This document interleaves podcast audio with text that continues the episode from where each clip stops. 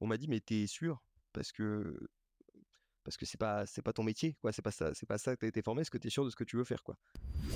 Si je peux donner un conseil à des personnes qui vont attaquer un métier commercial, c'est de pas se travestir. On nous pousse à faire des études, on nous pousse à faire des bacs plus 5, à aller plus loin, aller toujours plus loin et en fait, on on nous apprend pas à un moment donné à poser, à prendre du recul et dire: «OK». Et en fait, je trouve que, on se on se trompe à ce niveau-là. C'est-à-dire qu'un bon technique fait pas forcément un bon manager. Bonjour à tous et bienvenue dans le podcast Les Ingénieux. Je suis Bastien et aujourd'hui, j'ai le plaisir de retrouver Dorian, notre invité du jour, qui va se présenter car je pense qu'il le fera mieux que moi. Salut Bastien, merci pour l'invitation. donc moi je suis Dorian Morin, je suis ingénieur en mécanique de formation et je suis actuellement responsable de bureau d'études au sein d'une société de conseil spécialisée en système embarqué. Eh ben, salut Dorian, avec plaisir pour l'invitation et c'est top, je pense qu'on va avoir beaucoup de, sujets à creuser. L'idée c'est de retracer donc ton parcours, on va dire d'un point de vue scolaire et puis après au niveau carrière parce que je pense que c'est plus intéressant. mais pour un peu situer, j'aimerais bien savoir comment tu étais dans les années collège, lycée. Est-ce que tu avais des, des appétences pour les matières scientifiques Voilà, premier de la classe ou plutôt cancre Un peu connaître le, début de, de ton parcours? Ok. entre, entre cancre et premier de la classe, je dirais un petit un mélange subtil des deux. C'est-à-dire que, alors, pour revenir un peu à, ce que, aux appétences que tu évoquais, j'ai toujours été quelqu'un de très curieux.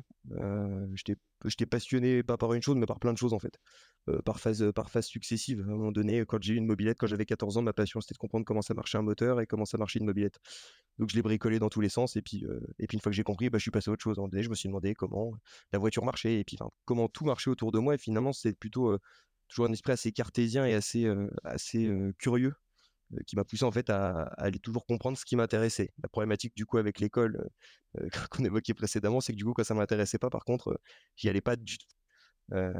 mais du coup, ouais, mais très très orienté mathématiques, très orienté très cartésien, ce qui veut pas dire que j'étais une tronche en mathématiques, mais par contre des raisonnements assez assez carrés, c'était des choses qui m'intéressaient pas mal, et c'est là-dedans que je m'épanouissais le plus, quoi. Quand on pouvait construire un petit peu une avoir une logique derrière la réflexion et qu'on était plutôt dans le concret, c'est des choses qui me parlaient pas mal.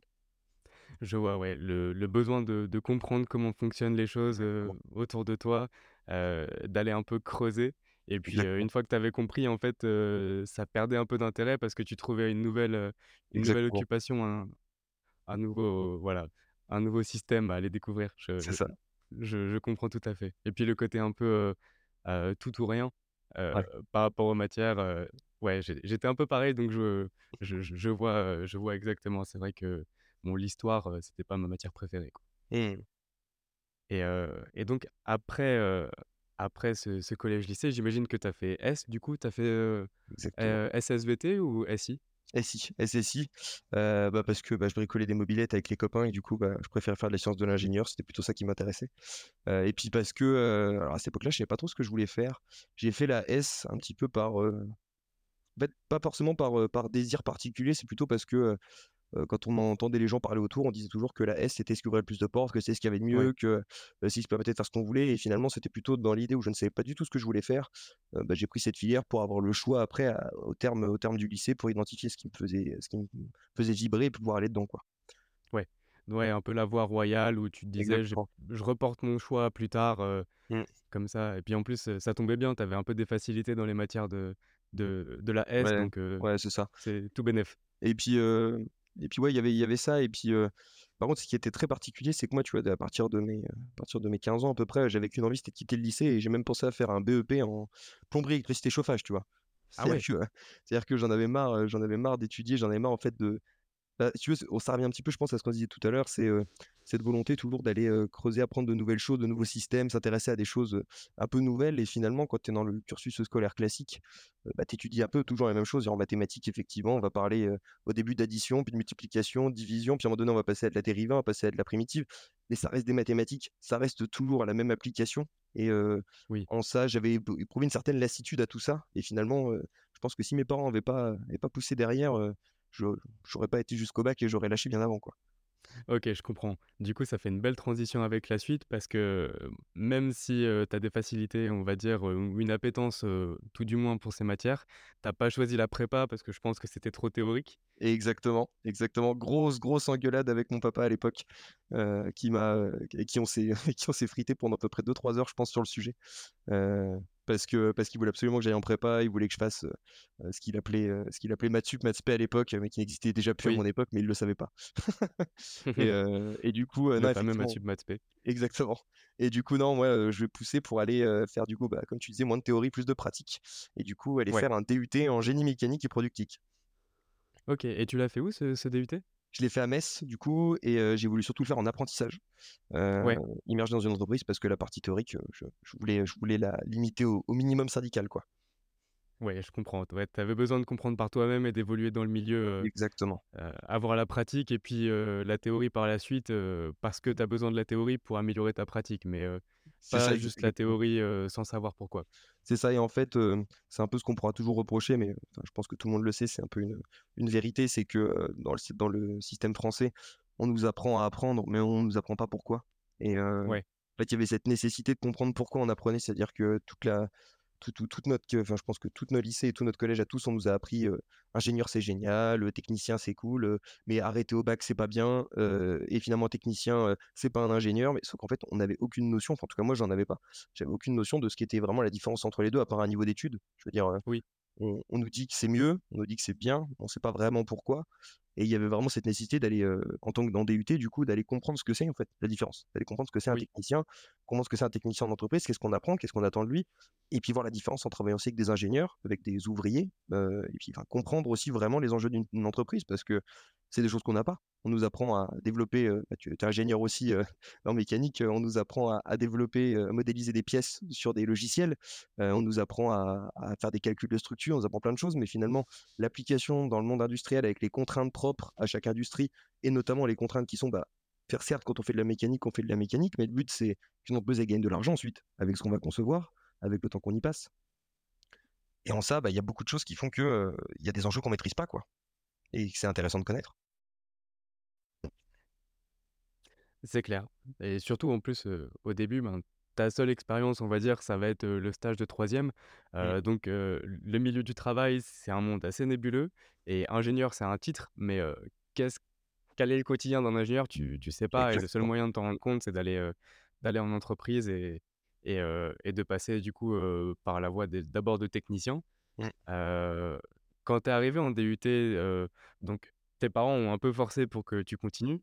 Tu t'es dit: Exactement. «Heu, je fais le DUT j'arrête» ou alors, ça y est, tu t'es quand même, un peu, pris de de volonté d'é d'évoluer dans ce milieu, que comment ça s'est passé ton cheminement à ce moment-là? C'est une bonne question. Quand je suis arrivé en DUT, j'avais qu'une envie, c'était d'arrêter après le DUT. C'est-à-dire que c'était finalement la voie, où j'allais pouvoir faire de la pratique, concilier un peu les attentes que les gens avaient autour de moi et donc mon cadre familial avec ce que moi, ce que je voulais faire, c'est-à-dire de la pratique et eux plutôt de la théorie et pousser un peu les études. Quand je suis rentré en DUT, j'avais pas du tout l'objectif de continuer. Heu, je voulais m'arrêter là et après je ce que je m'étais dit, c'est: «Je ferai mes armes directement en entreprise». C'est-à-dire que ce que, Ouais. ce qu'un ingénieur a peut-être, dès qu'il a son diplôme et dès qu'il arrive en entreprise, bah, je l'aurai par le travail, quoi et je l'aurai par, heu, par mon investissement dans Mmh. dans dans la société dans laquelle je travaille. Oui, c'est-à-dire qu'en DUT, ça s'est pas trop mal passé d'un point de vue théorique, d'un point de vue scolaire. Les résultats été pas pas mauvais, donc j'avais le choix en fait, j'ai eu la chance d'avoir le choix, de pouvoir me dire: «Bah, est-ce que je continue ou je continue pas?» Et Ouais. le monde de l'entreprise m'a confronté à quelque chose, auquel je m'attendais pas forcément et qui m'a poussé à continuer en fait en en diplôme d'ingénieur. Alors 1, ça je m'y attendais, mais j'ai adoré ça. J'ai adoré le monde de l'industrie, j'ai adoré la production. J'étais Ouais. dans un service méthode industrialisation, j'ai adoré ça, la conception de machines, les équipes avec lesquelles on travaillait, la proximité avec l'atelier, le niveau d'ingénierie associé, j'ai trouvé ça génial. Mais il y a une mais j'aurais pu le faire en tant que technicien. Il y a une chose qui a fait que j'ai voulu continuer, c'est la barrière qu'il y a entre les 2. C'est, qu'en fait, bah, mine de Mmh. rien, des gens, des techniciens qui arrivent à avoir finalement le les mêmes avantages dans l'entreprise qu'un ingénieur et ben, ça leur prend des années et je trouve c'est ça injuste, je trouve ça illégitime, je trouve que c'est pas normal, mais c'était la réalité finalement de, bah, du monde que j'avais découvert à ce moment-là et donc bah, je me suis dit: «Peut-être que peut-être qu'il serait pas mal de prendre le de prendre le chemin qui me permettrait finalement d'arriver le plus vite où j'ai envie» et du coup, bah, peut-être pousser 3 ans de plus pour faire une école d'ingénieur. Je comprends. Alors Heu, du coup, tu me parles de gestion de projet, d'industrialisation. Est-ce que tu peux revenir un peu sur l'entreprise qui t'a accueilli pour, heu, pour bien l'alternance? sûr. Bien sûr, moi j'ai travaillé à l'époque, ça s'appelait, heu, enfin c'est c'est enfin ça s'appelait Pierre Burg-Pum Technologies à l'époque, mais aujourd'hui on s enfin c'est rattaché à une entité qui s'appelle, heu, Rheinmetall Automotive, donc c'était en dans la en Moselle en Moselle, vers à côté de Thionville et c'est une entreprise qui fabriquait, heu, des pompes à eau, des pompes à huile et des pompes à vide, pour le secteur de l'automobile. Donc, la la pompe à eau, c'est, organe de refroidissement classique, heu, on fait passer un fluide pour, heu, retirer, pour faire passer les calories du moteur et permettre de réguler sa température. Pompe à huile, Mmh ben, pour le lubrifier.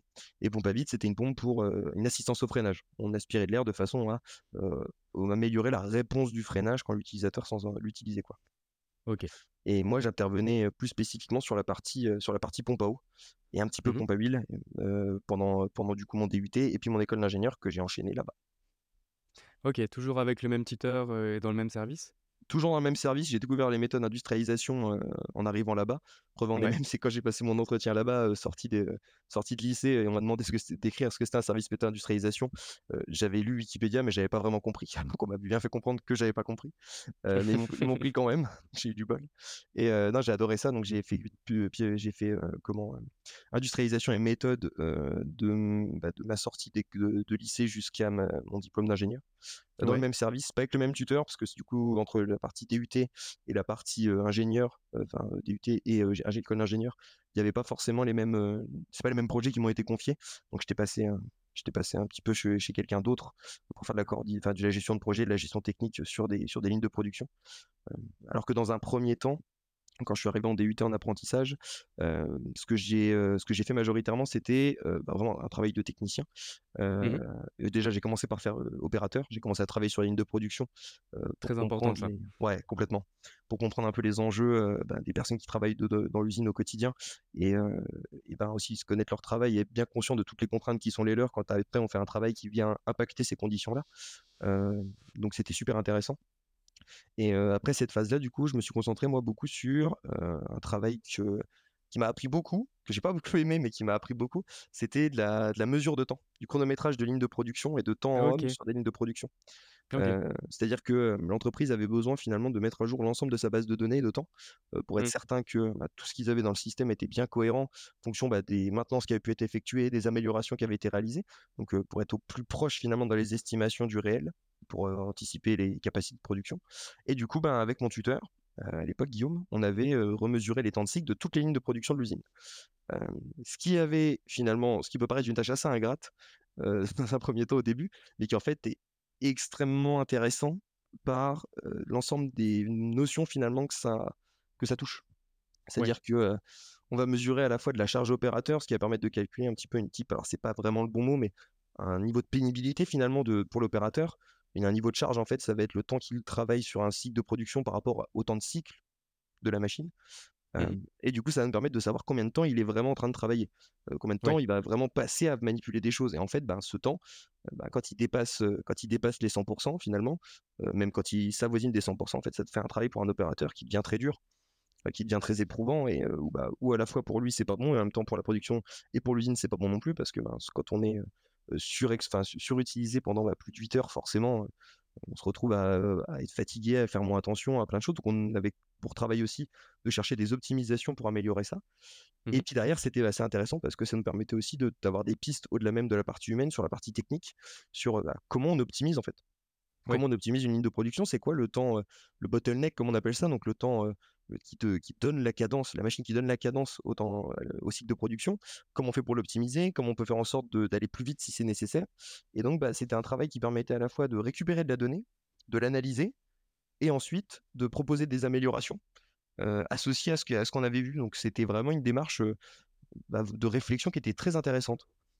Ouais, je euh, trou je trouve que que c'est génial comme, comme projet pour commencer dans une mm, entreprise parce que ça te déjà, ça te permet d'être confronté au terrain, ça te permet de comprendre, les enjeux, d'un opérateur, de de voir un peu le fonctionnement d'une machine, l'efficience, toutes ces notions-là. mhm, En plus, ça te fait monter légèrement en responsabilité parce que tu as un premier projet sans vraiment trop d'enjeux. Il y a pas de notion d'économie, il y a pas de de responsabilité trop lourde sur tes épaules.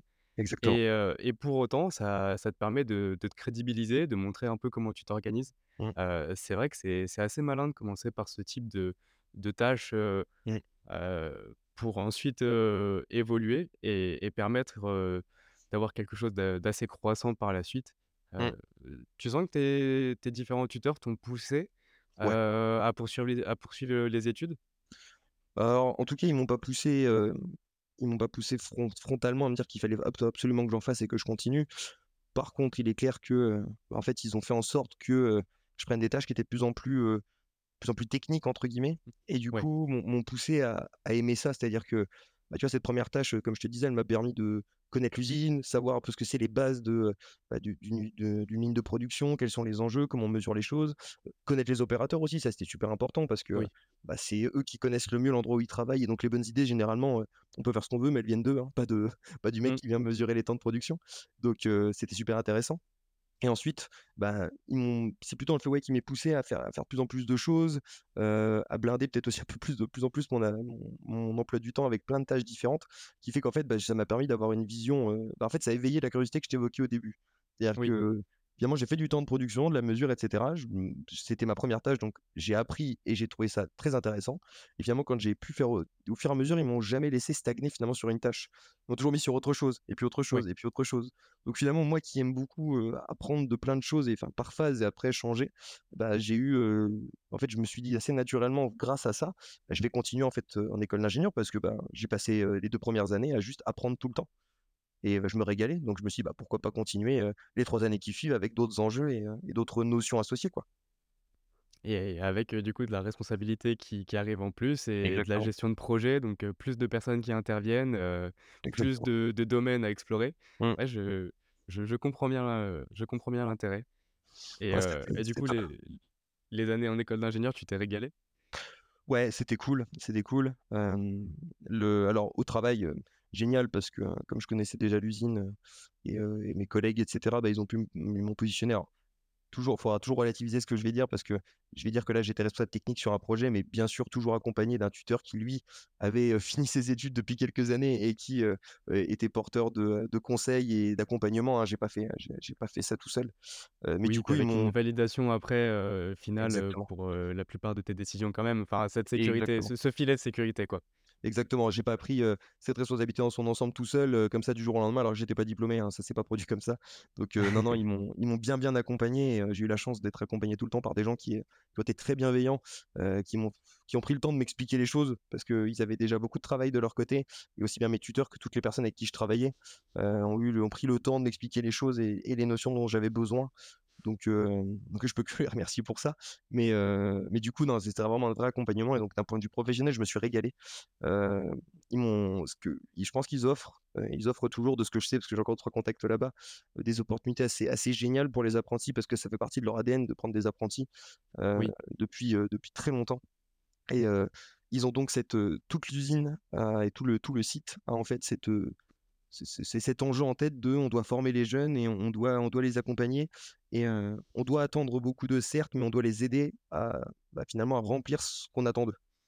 oui, Et remplir les objectifs et du coup, c'était toujours extrêmement bienveillant, même en cas d'erreur, parce qu'elles ont été nombreuses, heu, défauts de jugement, de, tout ça, en fait, à chaque fois, il y avait vraiment beaucoup de compréhension et ils étaient plutôt dans l'accompagnement, dans le fait de de trouver une solution et et d'accompagner, voilà, à la mise en place de celle-ci, que sur la critique de dire: «Bah, non, il s'est trompé» et c'était, c'était plutôt très agréable. Après du coup, pour la partie scolaire, l'é l'école d'ingénieur, bah, je crois qu'on a fait la même. J'ai à fait. trouvé j'ai trouvé ça génial sur la partie, qualité de l'enseignement, c'est-à-dire que Mmh je trouve que les profs qu'on avait, dans le cadre du cursus apprentissage étaient vraiment des gens qui étaient excellents. On avait des des gens qui maîtrisaient vraiment très bien leur sujet et qui avaient des des applications industrielles aussi à à nous montrer et à et à nous présenter et je trouvais ça je trouvais ça top. Après, je pense que ce qui a fait plutôt le le fait que j'avais hâte que ça se termine, c'est plutôt le fait que, bah, comme je t'avais dit, les études déjà, moi j'avais songé à arrêter à 15 ans. Là, j'en avais déjà oui, 22-23. Heu, j'avais c'est qu'une envie, du coup là, c'était de passer à 100% sur le travail, en plus où je me régalais et de plus forcément, rester derrière une table pendant, de longues heures à à passer des cours. C'était nécessaire, je pense qu'il le faisait aussi bien qu'il pouvait le faire, mais c'était plutôt une envie générale d'aller de rentrer un peu dans le monde des grands, si on peut le dire comme ça. Ouais, je comprends. Bah, c'est vrai que, bah, pour avoir fait, le le même cursus, moi aussi, je suis passé par la la voie de l'alternance. J'ai l'impression qu'on a eu, la chance d'avoir des enseignants qui, pour beaucoup, venaient du monde technique, venaient du monde de Mmh, l'entreprise et voulaient transmettre leur savoir. Donc, en fait, pour la plupart, dans leurs propos, il y avait l'aspect, pratique par la suite. Heu, c'était Mmh. jamais, de la théorie pour de la théorie. C'est ça. Heu, il y avait une volonté de nous donner des armes. En plus, c'est une petite promo, Mmh. donc je pense qu'ils cernent assez facilement et assez rapidement les les enjeux de chacun parce que d'année en année, ça reste un peu les mêmes entreprises et les mêmes, les mêmes domaines d'activité. Il y a Mmh beaucoup de de de, bah, forcément mécanique par rapport à la formation, mais c'est beaucoup d'automobiles, beaucoup de de beaucoup de d'usines, d'industries. Donc c'est vrai que c'est assez agréable d'avoir, cet, cet aspect-là de l'enseignement. Heu, après, heu, je sais pas pour toi, mais il y a des il y a des matières où j'avais l'impression que c'était assez redondant d'année en année. Heu, bon, j'aurais préféré quelque chose d'un peu plus à la carte, mais en même temps, ça ça forge un peu le déjà la patience, et puis, et puis on va dire l'ouverture d'esprit. Ça ça reste intéressant. Je je suis d'accord, effectivement, il y a des choses qui, sont un peu redondantes forcément. Puis en plus, la problématique, c'est comme disais, on est des petites promos et en fait, faire un peu un choix à la carte pour une promo qui est petite, ça veut dire que potentiellement par matière, tu peux te retrouver avec des cours plutôt, en très petit comité et heu, bah, je sais pas forcément, j'ai pas les enjeux, mais j'imagine que ça peut être assez difficile à mettre en place. Là où je trouvais ça bien, c'est que malgré tout, la majo majorité des matières étaient quand même il y avait quand même pas mal de changements sur d'une année à l'autre et du coup, ça rendait les choses, assez nouvelles et ça attise un peu la curiosité, je pense. Après, Oui. il y a toujours eu un peu de redondance dans quelques matières et je pense que si le cursus parfait n'existe pas, mais heu, mais c'est vrai que, par contre, je rejoins aussi ce que tu disais sur le fait qu'il y avait une connaissance des enjeux des enjeux industriels de la part de nos enseignants et moi, je me souviens être allé plusieurs fois voir des enseignants en gestion de production, maintenance, par exemple, où je leur ai évoqué carrément les problématiques que moi j'avais au travail, dans mon Mmh. dans le cadre de mon apprentissage et heu, c'était intéressant parce qu'ils étaient toujours, ils pour à chaque fois que j'en ai eu besoin, ils étaient toujours très enthousiastes à l'idée de pouvoir aider, bah, les les étudiants qui qu'ils accompagnaient, quoi. Donc c'était, c'était vraiment super. C'est c'est vrai que ça, c'est top le le pont que tu fais entre le ton activité, au quotidien dans le monde de l'entreprise et les enseignements que tu peux avoir. Ça te permet de mettre en application directement et de de vraiment comprendre, pourquoi tu apprends ces choses mmh. Ouais, c'était heu c'était super intéressant. et heu, alors du coup, toi qui as qui as vécu, heu, comme moi par alternance, comment tu as ressenti, la vision de des autres étudiants, qui étaient en voie classique, de la formation par alternance? Est-ce qu'il y avait une volonté de de se mélanger un peu? Est-ce que c'était, on va dire, parfois un peu de snobisme de de leur part, heu, ou alors, heu, il y avait une rivalité? Comment comment tu l'as vécu? Alors j'aurais pas parlé de rivalité, mais j'aurais dit qu'ils nous prenaient pas pour des vrais ingés. C'était, un peu le ressenti que j'avais moi et on partageait ça avec différents collègues de promo, c'est-à-dire que On était ceux qui poussaient pas la théorie, peut-être. On était ceux qui, heu, allaient pas aussi loin qu'eux et effectivement, on avait moins de cours qu'eux, donc fatalement, on pouvait pas on les poussait pas peut-être pas aussi loin. Et j'avais ce sentiment, mais que j'ai jamais trop vérifié non plus, hein, c'était uniquement un ressenti, mais, que, ouais, ils se disaient que ceux qui allaient travailler, ceux qui faisaient de l'apprentissage, c'était ceux qui étaient peut-être moins bons. C'est ceux qui avaient pas les mêmes capacités, c'est ceux qui, c'était pas la voie royale, quoi. Alors que, je trouvais ça très surprenant parce que moi, j'ai toujours pensé que, j'avais la chance de prendre la voie royale.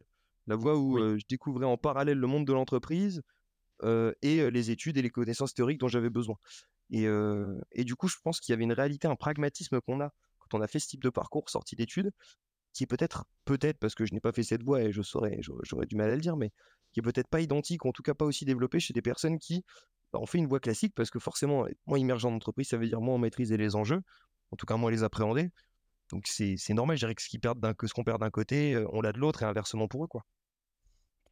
C'est clair et moi je trouve que ju justement, c'est une chance de faire par alternance parce qu'en fait, pendant 3 ans, tu as l'opportunité de découvrir le métier, sans avoir, la charge mentale de devoir faire, juste du premier coup.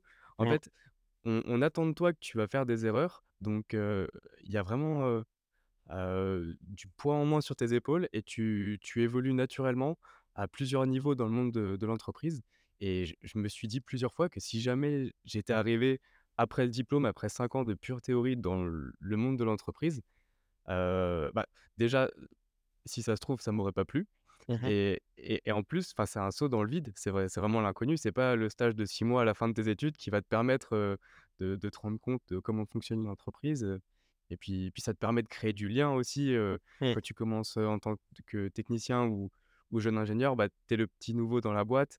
Il y a tous les services qui qui qui se présentent à toi, c'est vraiment a je trouve qu'à chaque fois, il y a de la bienveillance Mmh mh. et et pour tous ceux avec qui j'ai discuté qui qui sont passés par l'alternance, il y a y a une bienveillance et et je pense qu'on on a naturellement aussi, le le réflexe d'aller au contact, des gens, que Mmh. ce soit sur le terrain ou avec les autres, services. Alors que ma maintenant dans le le monde de l'entreprise, je peux le voir un peu, celui qui a juste fait la voie classique aura plus le réflexe de rester derrière son ordinateur et et moins, le réflexe de d'aller vers l'humain. Heu, je sais pas ce que tu en penses par rapport à ça?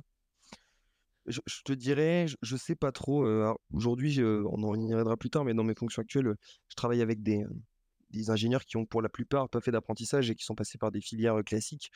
Hem, je vois pas forcément ce cet écart-là, mmh, parce que, mais parce que j'ai pas la j'ai pas la notion de comparaison avec des personnes qui auraient fait de l'apprentissage, là, maintenant, avec des personnes qui n'en ont pas fait. Ce que ce qui par contre pour moi est un avantage qui est vraiment majeur, c'est l'échec que tu peux auquel tu as droit pendant que tu es en apprentissage C'est béni, je celui-là trouve. ouais, celui-là, il il est mais enfin, on s'en rend pas compte quand on est apprenti, mais c'est incroyable. C'est-à-dire que moi, j'ai fait un nombre d'échecs, dans ma boîte, heu, où j'étais là, mais, heu, monumental. Je me suis raté un nombre de fois terrible et en fait, c'est la chance de pouvoir échouer sans qu'il y ait finalement de conséquences assez graves. Parce qu'on comme tu le disais, on n'attend pas de nous d'être des ingénieurs déjà formés et prêts, prêts à absorber, à gérer toutes les situations. Des fois, on tente des choses, on se trompe et il y a pas tellement de jugement. On nous aide juste à comprendre pourquoi et à faire mieux la fois suivante. Et ça, je pense que ça a été extrêmement bénéfique. Alors, au-delà du coup de ce que tu évoquais, le, fait que les gens par filière plutôt classique auront peut-être moins de fibres, enfin moins de contacts, ça, je ne sais pas trop le dire. Par contre, que nous, on soit peut-être un peu plus sûr de nous, ou en tout cas, peut-être un peu plus. euh, j'aime pas le terme sûr de nous parce que on était malgré tout sorti, on sort d'études et on, on sait pas grand-chose quand même malgré tout, mais en tout cas, un peu plus de certitude, un peu plus de Oui, certitude sur le monde de un peu plus de l'entreprise confiance dans ses compétences, heu, exactement et surtout sur ce qu'on sait faire et ce qu'on sait pas faire. oui, Ben, fait qu'à mon avis, quand on arrive et qu'on intègre une entreprise, heu, bah, comme on se connaît peut-être un petit peu mieux dans le monde professionnel, on on sait aussi plus facilement tirer la sonnette d'alarme en disant: «Bah, voilà, là, il y a une de mes limites, je ne sais pas faire» mmh, parce qu'on a eu l'occasion, bah, d'essayer, de se rater, de réessayer et heu, sans frais quand on a pendant l'apprentissage. Et je pense que ça, ça fait, une différence majeure. En plus du fait que, on a moi personnellement, j du coup, je te disais, j'ai fait 5 ans d'apprentissage, heu, ça veut dire que ça fait 5 ans que j'avais intégré le monde, heu, le monde de l'entreprise. oui, Et et ben, les us et coutumes, les types de personnes que tu rencontres, il y a des choses que tu retrouves dans beaucoup de sociétés. Pareil dans la mmh, structure, dans la par exemple, la complexité du management. Quand on je dire, moi, le premier truc qui m'a marqué quand je suis arrivé en industrie, c'est, la complexité du croisement des managements entre la gestion de projet et la gestion hiérarchique, oui, par exemple. Et ben, ça, c'est une notion à appréhender. Je trouve que c'est assez compliqué dans un premier temps et ben, arriver en ayant déjà compris ça, par exemple en entreprise, je pense que ça fait une différence que assez significative et qui fait que on peut peut-être être opérationnel un peu plus rapidement que quelqu'un qui aurait pas vu ça, par exemple. C'est un exemple parmi tant d'autres, hein, mais c'est un c'en un qui me vient.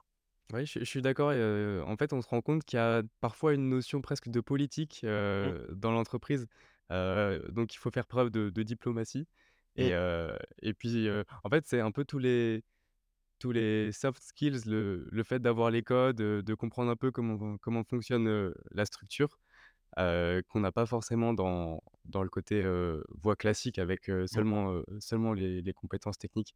Donc, mmh, c'est vrai que c'est assez intéressant d'avoir, à chaque fois les les 2 aspects en même temps qu'on évolue. mmh et puis, tu vois, quand moi, je suis arrivé donc j'avais presque 18 ans quand je suis arrivé dans dans cette entreprise-là. Je pense que ce qui est pas mal aussi, c'est que plus on est jeune, plus on plus on se construit encore, en fait. C'est-à-dire qu'à 17 Oui, ans, 18 ans, même jusqu'à 23 ans, tu te construis encore énormément. Tu es pas encore à 17 ans, tu es loin d'être la personne que tu seras, à 23, à 25, à 30 et malgré tout, le fait de commencer tôt fait que tu te construis avec ces valeurs-là qui se mettent à faire partie de toi, finalement. oui, c'est-à-dire que tu te construis autour de valeurs, que tu découvres en entreprise et que d'autres n'ont peut-être pas la chance de découvrir à ce moment-là. Ce qui fait que tu es peut-être aussi un petit peu plus prêt au monde de l'entreprise, en passant par la filière, heu, par la filière apprentissage, quoi. c'est vrai et puis même au-delà de ça, dans la vie privée, en fait, tu commences à avoir un salaire Mmh. et du coup, les responsabilités qui qui vont avec, c'est-à-dire que tu vas gérer ton budget, tu vas en fait, tu prends en autonomie, sur ta vie, sur ta vie Mmh. perso aussi et du coup, ça te permet, de gagner, je pense, pas mal de temps au niveau maturité aussi, à ce Mmh. niveau-là, parce que tu appréhendes la vie. En fait, je trouve vraiment que ça te permet d'aller étape par étape et puis au final, sans t'en rendre compte, tu as parcouru un un chemin qui qui est assez grand par rapport à à ce que tu pensais parcourir et et puis de façon toujours sereine. Mmh Ouais, ouais, après voilà, je pense que c'est modulo, encore encore une fois, ça dépendra toujours des personnes, parce qu'il y a toujours des personnes qui seront des contre-exemples parfaits, à tout ce qu'on est en train de dire et qui auront pas du tout besoin d'apprentissage pour être, prêts et bien plus que nous on l'a été. Après voilà, je je pense que tout ça, ça reste, c'est de l'ordre plutôt de de l'aide. C'est finalement une chance qui est donnée. On en fait ce qu'on en veut. Ça fera pas de nous des gens meilleurs, ça fait de nous des gens, ça fait de l'apprenti quelqu'un de différent d'une personne qui a pris une filière classique avec une réalité qui est différente et des enjeux qui sont peut-être un peu différents au démarrage. Après tout se rattrape, hein, avec le temps et avec la carrière, hein, ça c'est clair. Mais il est clair que c'est une chance et puis je trouve qu'il y a même au-delà du coup de la maturité, tu parlais du salaire. Le salaire donné par l'apprentissage, c'est aussi une une chance de pouvoir démarrer dans la vie, même quand on n'a pas forcément une famille qui peut nous soutenir ou des moyens Oui. importants. Il y a un salaire qui va tomber, il y a une entreprise qui paye nos études Mmh. et finalement, il y a moyen de s'en sortir sans aide extérieure à partir de ce moment-là et potentiellement faire un bac plus deux, bac plus cinq, bac plus huit, heu, en ayant finalement, bah, un salaire qui tombe tous les mois et aucun frais de scolarité à payer et bah, je trouve que ça permet aussi de de donner sa chance au plus grand nombre.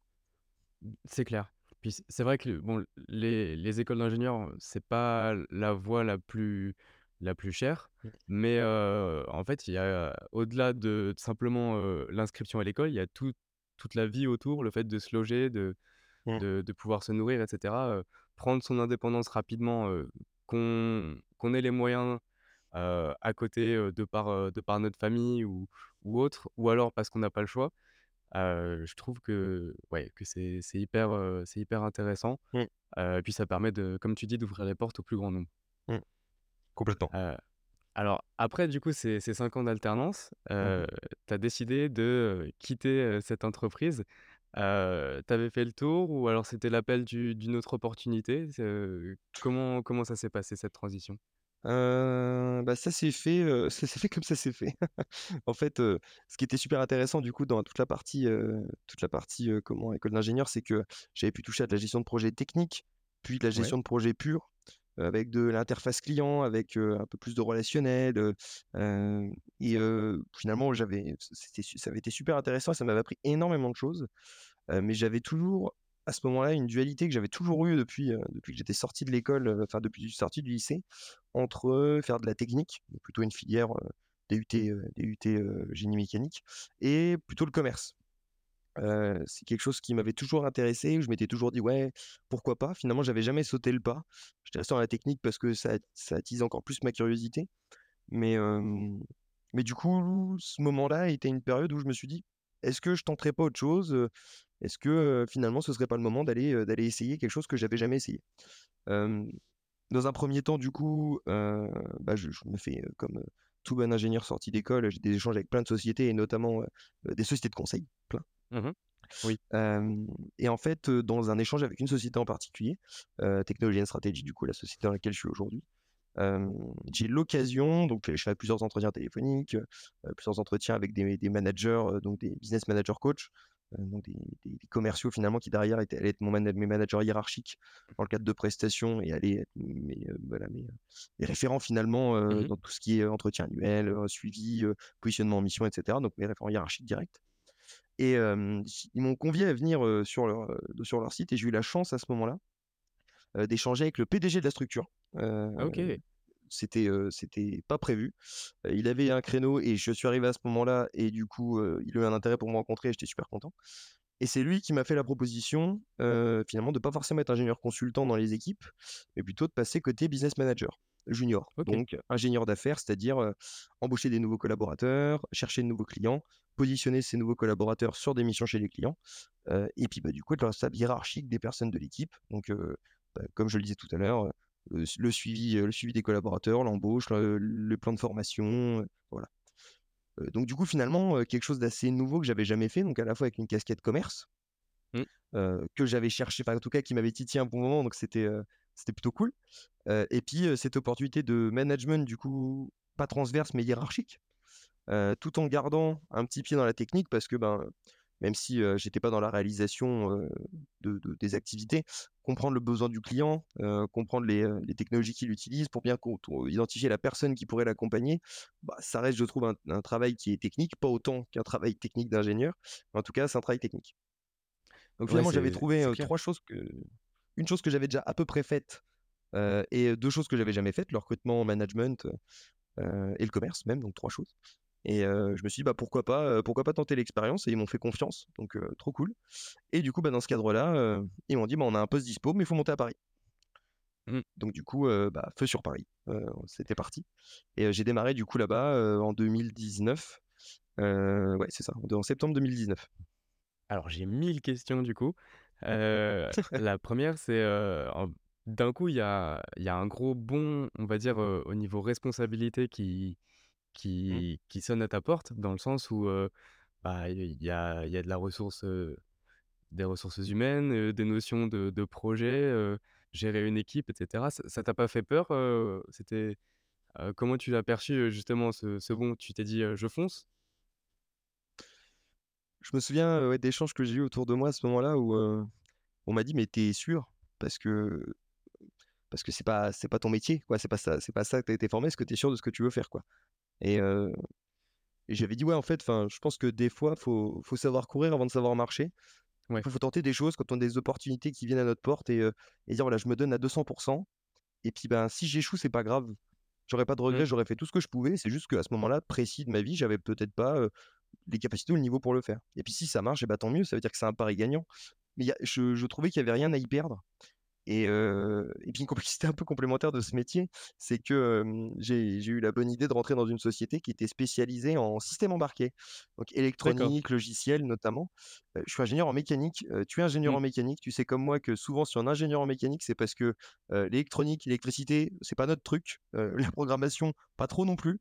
et du coup, à ce moment-là, je, me suis, je suis arrivé dans ce monde en me disant, bah, en fait, c'est quelque chose que j'ai jamais fait. Il va falloir que je gère des gens qui font ce métier, va falloir que je comprenne des gens qui font ce métier pour les recruter.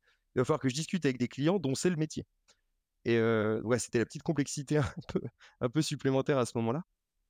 Et bah, ça a été le moment de tout faire finalement et, tenter sa chance. Donc, bah, effectivement, il y a eu pas mal de, de temps passé au travail, pas mal de temps passé au, travail en dehors du travail pour former, me former sur rapidement sur l'électronique, rapidement sur la programmation, comprendre un petit peu les enjeux, me renseigner aussi sur le marché, sur les clients que j'allais adresser, savoir un peu quelles étaient les, les nouvelles chez eux qui pouvaient peut-être bah, être génératrices de besoins. donc ouais, pas mal de pas mal d'investissements personnels associés à tout ça pour que pour que ça fonctionne. mais aucun regret aujourd'hui. C'était c'était un moment c'était un moment de fou. c'était de l'apprentissage perpétuel tous les jours sur tous les points. Il n'y avait aucune seconde qui d'ennui dans ce métier. Et voilà, c'était un saut un peu un saut dans le vide quoi, mais sans regret j'imagine, ouais, je, comprends, je comprends la notion de de d'abord dire oui et après de réfléchir à comment y arriver. Ouais, c'est ça. c'est une fois que, une fois que, que tu as accepté, une fois que tu t'es engagé, bah, de toute façon, tu n'as plus le choix.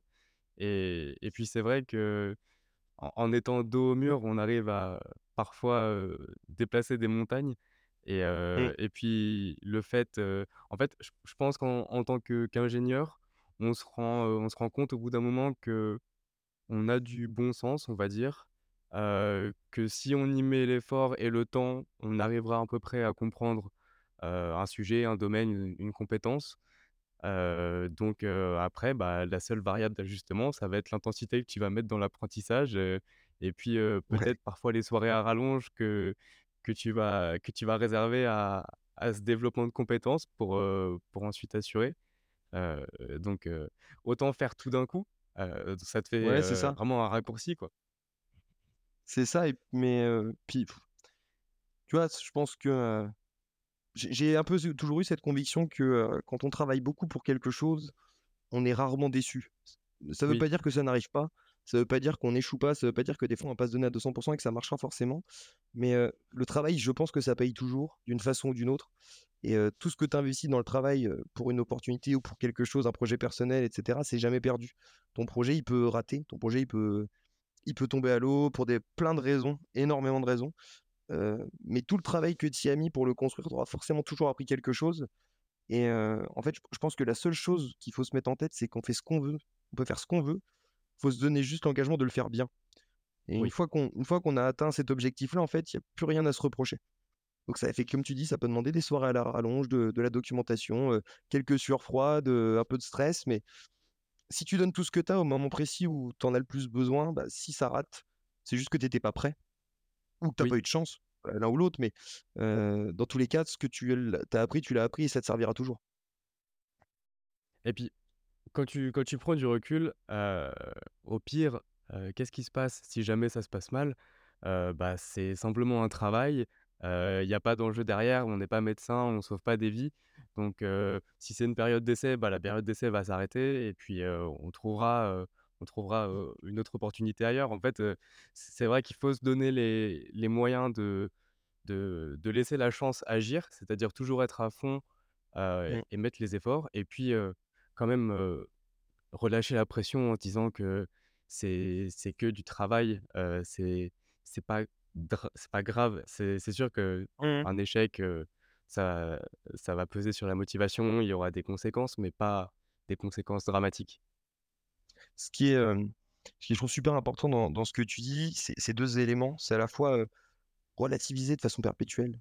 Mmh, il y a des choses graves dans la vie, c'est sûr, mais il est clair que, un contrat raté, un quelque chose enfin, je sais pas, quelque chose qu'on rate au travail, c'est rarement à mettre en péril, des centaines d'emplois et à, heu et à menacer d'autres personnes que nous-mêmes, en fait. Je voilà, veux dire, je on s sauf bien sûr pour des personnes qui ont des postes à ce à ce niveau de responsabilité-là où effectivement c'est autre chose, mais Aujourd'hui, je pense que quand tu démarres dans dans une dans une carrière, rarement, le travail que tu as va va impacter autre chose que toi-même et à la rigueur, le petit cercle de personnes professionnellement qui t'entourent et et finalement, il faut le relativiser en permanence. On on peut avoir fait passer des journées, des semaines, des mois, qui sont très difficiles.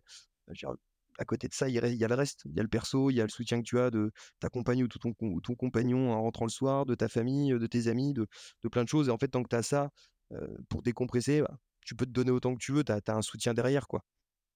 Et la, mmh, la 2 chose que que je trouve, super intéressante aussi dans dans ce que tu disais, c'est, en fait, dans la notion de, heu, d'en fait, faut le tenter et on verra et et on n'a pas grand-chose à perdre. C'est qu'en fait, avant de poser la avant de poser la question, tu as aucune chance que la réponse soit oui.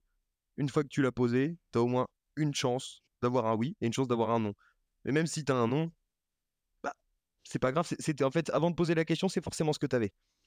Et c'est un peu toujours dans cette philosophie, enfin, je trouve ça toujours super intéressant de se dire, en fait, la chance, ça se provoque, les opportunités, ça se provoque et poser la question, aller parler à la bonne personne, même si on n'ose pas le faire, même si, ça peut être difficile, en fait, ce n'est toujours qu'une notion de question. La question que tu vas poser à un instant T et la seule chose, c'est que tant que tu l'as pas fait, il y a pas d'opportunité. Une fois que tu l'as fait, il y en a peut-être une, il y en a peut-être pas, mais il est clair que tu as jamais rien à perdre. C'est vrai. Tant que tu as pas posé la question, la réponse est forcément non, effectivement. Mmh, c'est ça. Et c'est un c'est un c'est une phrase que j'ai beaucoup, que je me suis beaucoup répétée à moi-même, notamment dans la partie commerciale de mon job. Parce Mmh que tu sais donc, quand tu fais du commerce en société de conseil, ben, donné, tu prends ton téléphone et puis, heu, puis tu appelles, puis tu appelles, puis tu appelles, puis tu appelles, puis puis tu proposes à des gens de te rencontrer pour leur présenter ce que tu ce que ta société sait faire, ce que toi tu sais faire, ce que tes équipes savent faire pour essayer de de créer un partenariat avec eux. Et en fait, c'était, tu vois, ce ce truc-là, ça m'a accompagné et c'est ce que je dis encore à des à des gens qui arrivent dans la société, par exemple, et qui font leurs premières expériences commerciales, c'est, «Avant l'appel, il y a pas d'opportunité. Au Mmh, moment où vous appuyez sur le bouton vert, il y en a peut-être une et à la rigueur, même s'il y en a pas, vous aurez rien perdu. Vous aurez juste passé un coup de fil, vous saurez qu'à cet endroit-là, il y en a pas».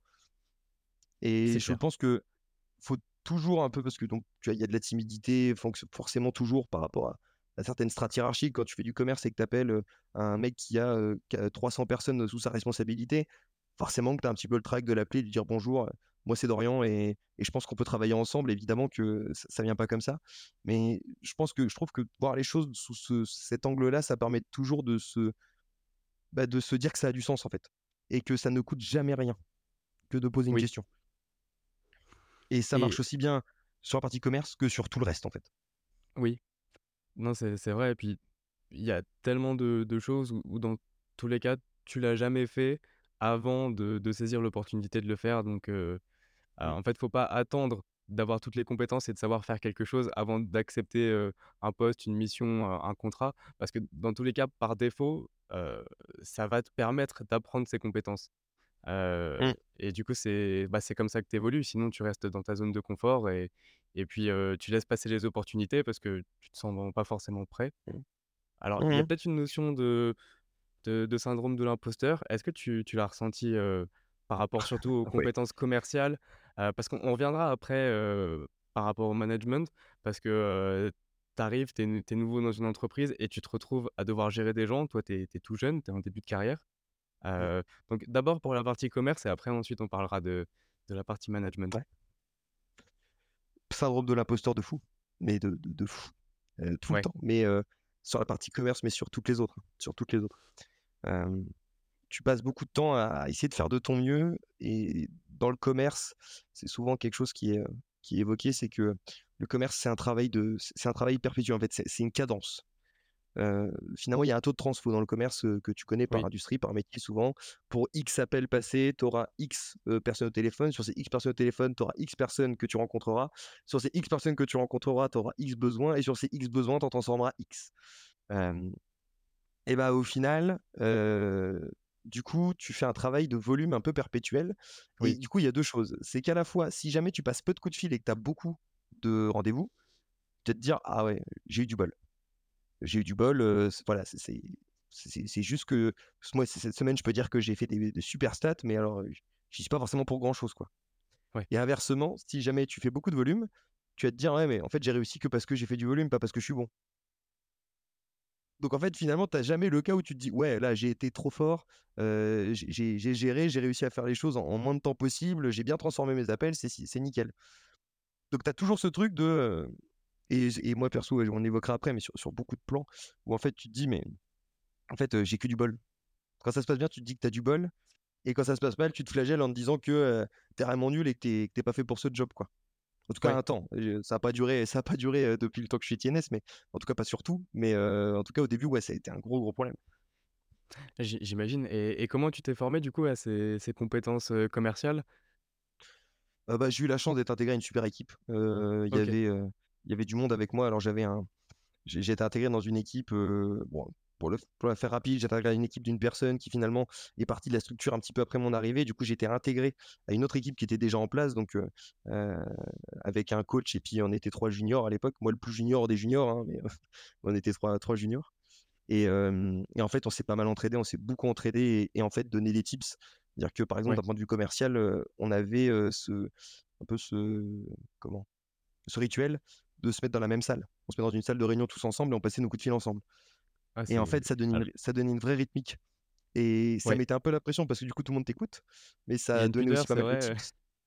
Ah ouais, ouais, ah, au début, quand tu décroches ton téléphone la première fois dans ce genre de salle où tout le monde sait faire le métier sauf toi, heu, les premiers mots, heu: «Bonjour, oui», heu, ah, tu commences à bégayer un petit peu, c'est super difficile et tu peur d'être jugé et j'ai eu beaucoup de chance parce que je tombais dans une équipe où, il y a eu assez peu de jugement. Il y a eu quelques moqueries quand même, hein, on va pas se mentir et elles étaient méritées. Mais mais il y a eu beaucoup d'entraide en fait et beaucoup de fois on m'a dit: «Mais non, mais ton discours en fait, ouais, à ce moment-là soit que plus impactant, travaille-le comme ça, fais autrement» et c'était c'était vraiment une grosse aide.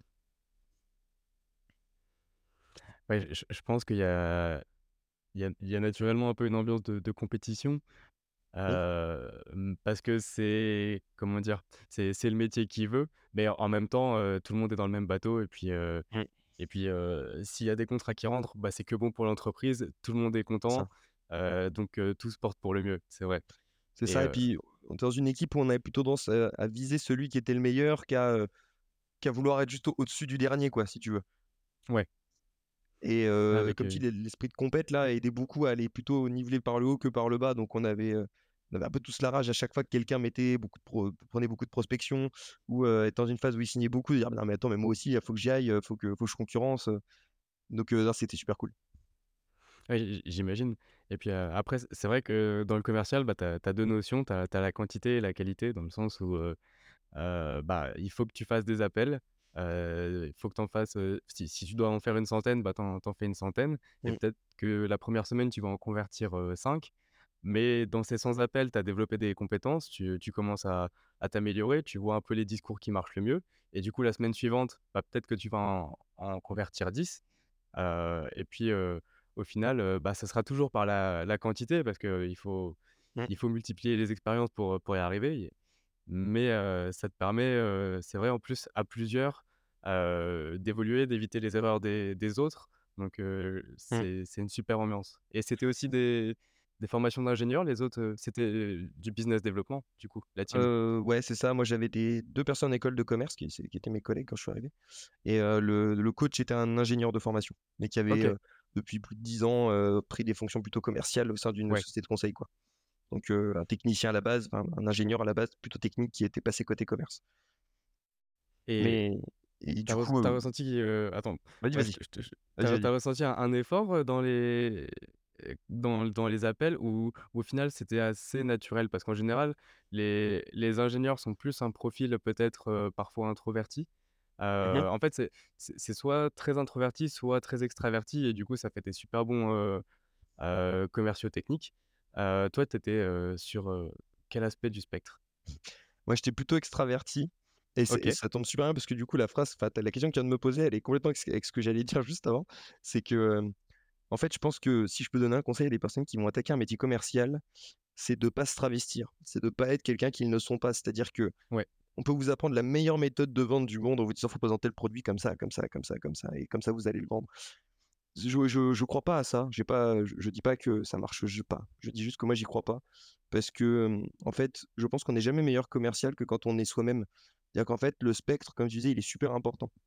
Il y a des gens qui sont très introvertis, très orientés, heu, résultats donnés, par exemple. Et ben c'est des commerciaux qui vont parler beaucoup de chiffres quand ils sont en prospection, qui vont vouloir montrer, une expertise donnée, qui vont qui vont bien connaître leur sujet, bien connaître les les les supports de présentation et qui vont savoir du coup, bah, vendre, voilà ce qui leur plaît. Et ben, en fait, il faut juste pas les forcer à faire autre chose que ça. Il faut qu'ils améliorent cette façon de leur leur façon de le faire, mais il faut qu'ils continuent de le faire parce qu'en fait, s'ils sont à l'aise avec ça, c'est super important. Moi, de mon côté, par exemple, j'étais plutôt du côté spectre extraverti et en fait, au tout début, quand je suis arrivé, je je quand j'étais au téléphone, c'était poker face. Je prenais la voix la plus rauque que j'avais, pour pas montrer que j'avais 23 ans. Je je faisais, je je dans le but que la personne en face croie qu'elle avait quelqu'un de très vieux en face d'elle et je parlais sur un ton extrêmement posé, sans sourire, sans sans rien, vraiment, voilà, factuel et en fait, ça rentrait pas du tout. J'y arrivais pas du tout parce qu'en fait, beh, ça me ressemblait pas et du coup, j'étais pas bon dans l'exercice. Là où finalement, à terme, ce que j'ai plutôt fait, c'est, heu, bah, je suis plutôt quelqu'un de d'extraverti, plutôt friendly et pas trop de problèmes à à avec le relationnel, bah, finalement, c'est ce que j'ai fait par téléphone et du coup, j'ai voilà, j'ai mis un peu plus d'émotion, un peu plus de sourire et le sourire, malgré ce qu'on peut croire au téléphone, ça s'entend et ouais, d'un coup, le taux de transfo était un peu plus élevé et j'étais beaucoup plus à l'aise dans l'exercice. Parce qu'en plus, faire un exercice qui est ô combien difficile, la prospection, c'est un exercice très difficile d'un point de vue moral, c'est ça ça ça pompe quand même beaucoup d'énergie. Si en plus tu dois te forcer à être quelqu'un d'autre quand tu le fais, bah, ah, c'est mort. Les résultats seront jamais là.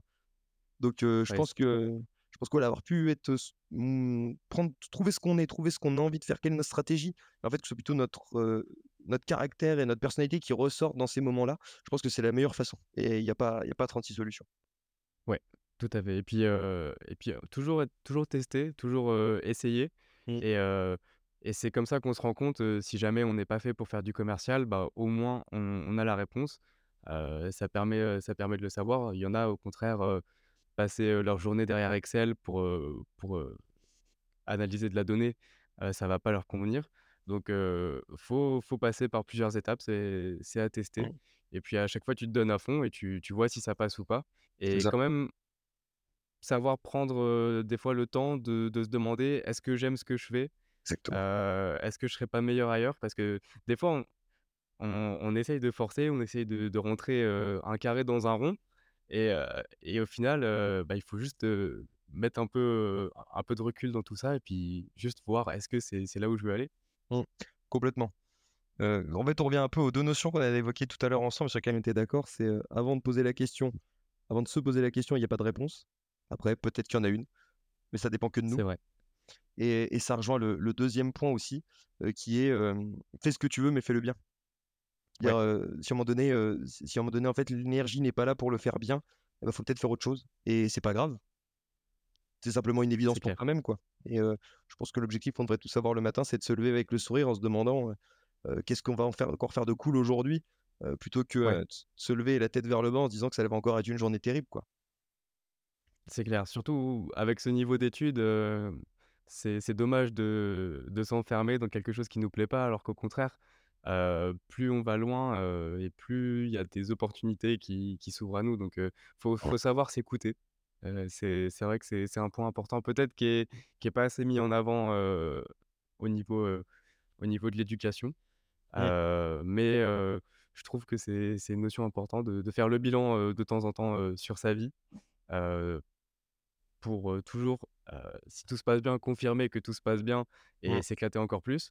Ou alors si jamais il y a une dérive, surtout quand un ingénieur en général, heu, c'est dans des grands groupes, donc heu, il y a des transversalités qui se font avec d'autres services. Enfin, heu, faut pas se dire qu'on est piégé dans la situation, dans Mmh. laquelle on est. Des fois, c'est une prison dorée. Il y a moyen de s'éclater en étant ingénieur, quoi. Mmh. Et il y a, mmh, il y a 2 choses qui pour moi sont sont associées à ça, c'est que on nous apprend à être premier, mais on nous apprend pas on nous apprend pas à nous à avoir un recul finalement sur le fait que notre travail nous plaise. On nous pousse à faire des études, on nous pousse à faire des bac+5, heu, à, mmh, à aller plus loin, aller, toujours plus loin et en fait, on on nous apprend pas à un moment donné à poser, à prendre du recul et dire: «OK, est-ce que ce que j'aime me est-ce que ce que je fais me plaît? Et est-ce que j'ai envie de continuer à faire ça? Et si jamais je continue à faire ça, bah, où est-ce que j'ai envie d'être l'année prochaine?» Et en fait, avoir des objectifs que prendre du recul sur ce que tu fais et se mettre un objectif un peu chaque année, de savoir où tu as envie d'être, l'année suivante, bah, je pense que ça, c'est un exercice qu'on nous apprend pas et qui est dommage parce qu'il y a plein de gens qui, à mon avis, passent à côté de belles années professionnelles de leur vie, faute de recul et faute d'objectifs qui se sont mis à eux-mêmes. Je pen je pense que ça, c'est vraiment, c'est vraiment fondamental, et c'est triste, en fait, de voir des ingénieurs en burn-out permanent. Enfin, je pense que c'est une question d'âge aussi, plus tu avances, plus, tu connais des ingénieurs expérimentés et plus tu vois aussi de personnes en burn-out, mais des ingés qui en peuvent plus et qui arrivent à un moment donné à une saturation, en fait. Alors bien beaucoup, bien sûr, ont, heu, travaillent trop et n'ont plus de temps pour eux et et effectivement, bah, c'est normal qu'à un moment donné, dire, il y a il y a un moment où ça lâche, quoi. Mais je trouve, je vois aussi autour de moi beaucoup de gens qui finalement lâchent plutôt, pas parce que le travail a augmenté en intensité ou parce que la charge a été trop élevée pendant longtemps, mais parce qu'à un moment donné, ils ont perdu le sens de ce qu'ils faisaient. oui, Et ça, enfin, je trouve ça, je trouve ça assez incroyable. Et ça vient du coup un deuxième travers qui, euh, bah, du coup, j'ai fait pas, moi j'ai fait du recrutement, je fais du recrutement encore aujourd'hui dans mon poste actuel et quelque chose qui me, qui me marque un petit peu, c'est la propension que prend le salaire aujourd'hui dans les attentes des collaborateurs et des personnes qu'on recrute. Alors et je vais pas faire le discours du mec qui dit: «Non, le salaire c'est pas important et on s'en fout, hein». On est bien d'accord que c'est ça qui fait qu'on mange le soir et qu'on peut passer de bons moments dans son camp personnel aussi, et en profiter. Je je sais pas du tout ce que je veux dire, mais finalement, dans ce qu'on voit aujourd'hui, dans des process où on recrute des personnes et qu'on est en concurrence avec d'autres sociétés, bah, des fois finalement, on en voit qui vont signer ailleurs parce que le salaire annuel est meilleur de 500 euros par exemple. oui, Et et OK, pourquoi pas? Enfin je je je peux en je peux l'entendre, mais mais parfois, on sent malgré tout, alors je serais peut-être pas objectif parce que c'est moi qui suis le recruteur de l'autre côté, mais qu'il y a un vrai feeling, qu'il y a a vraiment, une une co enfin, que ça coïncide, la l'attente de de du du collaborateur, du potentiel futur collaborateur, avec les valeurs véhiculées par la société, avec le cœur métier, avec, les missions qu'on est capable de proposer, avec la structure. On voit qu'il y a une pas mal de de choses qui collent et finalement, à la fin, ben, c'est la rémunération qui va faire que on va partir d'un côté ou un autre et je trouve que c'est dommage parce qu'il y a pas mal de gens qui, par le fait de privilégier ce facteur-là avant tous les autres, potentiellement passent à côté de plus de sens dans ce qu'ils vont faire. mmh, ouais, Et et encore une fois, je dis pas qu'il faut accepter tout et n'importe quoi et une compétence, ça a une valeur et cette valeur sur le marché, elle elle se elle se calcule, elle se montre et elle mérite un salaire. Maintenant, quand des fois les les proportions sont plutôt faibles, je pense que enfin, je pense que déjà de base, de mon point de vue, il faut déjà privilégier ce qu'on aime avant tout le reste et le salaire devient une donnée supplémentaire. Mais c'est des choses qu'on trouve assez peu et je trouve que ça ça corrobore un petit peu le premier sujet, c'est-à-dire qu'il y a des gens qui, parce qu'ils sont bien payés, vont faire des choses qu'ils n'aiment pas, qui vont faire des heures et des heures et des heures à faire ce job qu'ils n'aiment pas, jusqu'au moment où le burn-out va arriver et où ils en pourront juste plus, là où finalement ils auraient pu construire peut-être autre chose. Donc si je pouvais donner un petit conseil sur les personnes qui aujourd'hui sont en process de recrutement, regardez le salaire, c'est c'est certain, regardez-le, mais regardez les perspectives que ça vous offre et comparez-les avec ce que vous vous attendez. Et en fait, c'est ça la la vraie clé. Moi, je sais que j'ai rejoint TNS pour ça, parce que j'avais une société de conseil qui était en pleine croissance, heu, qui était en train de se structurer, qui avait une volonté que des personnes prennent des responsabilités en interne. Et je savais que, heu, il y aurait des opportunités possibles à un, deux, trois ans. Et heu et qu'en plus, bah, le mindset de la société, le, hem, la la la structure, les valeurs me plaisaient beaucoup. Et donc finalement, voilà, il y avait tout ce qu'il fallait. Et pour autant, les salaires étaient pas étaient pas celui le meilleur qu'on m'ait proposé. Mais aucun regret, quoi. Absolument aucun regret. C'est c'est clair que, bah, dans tous les cas, en tant qu'ingénieur, on va bien gagner notre vie, ça c'est sûr.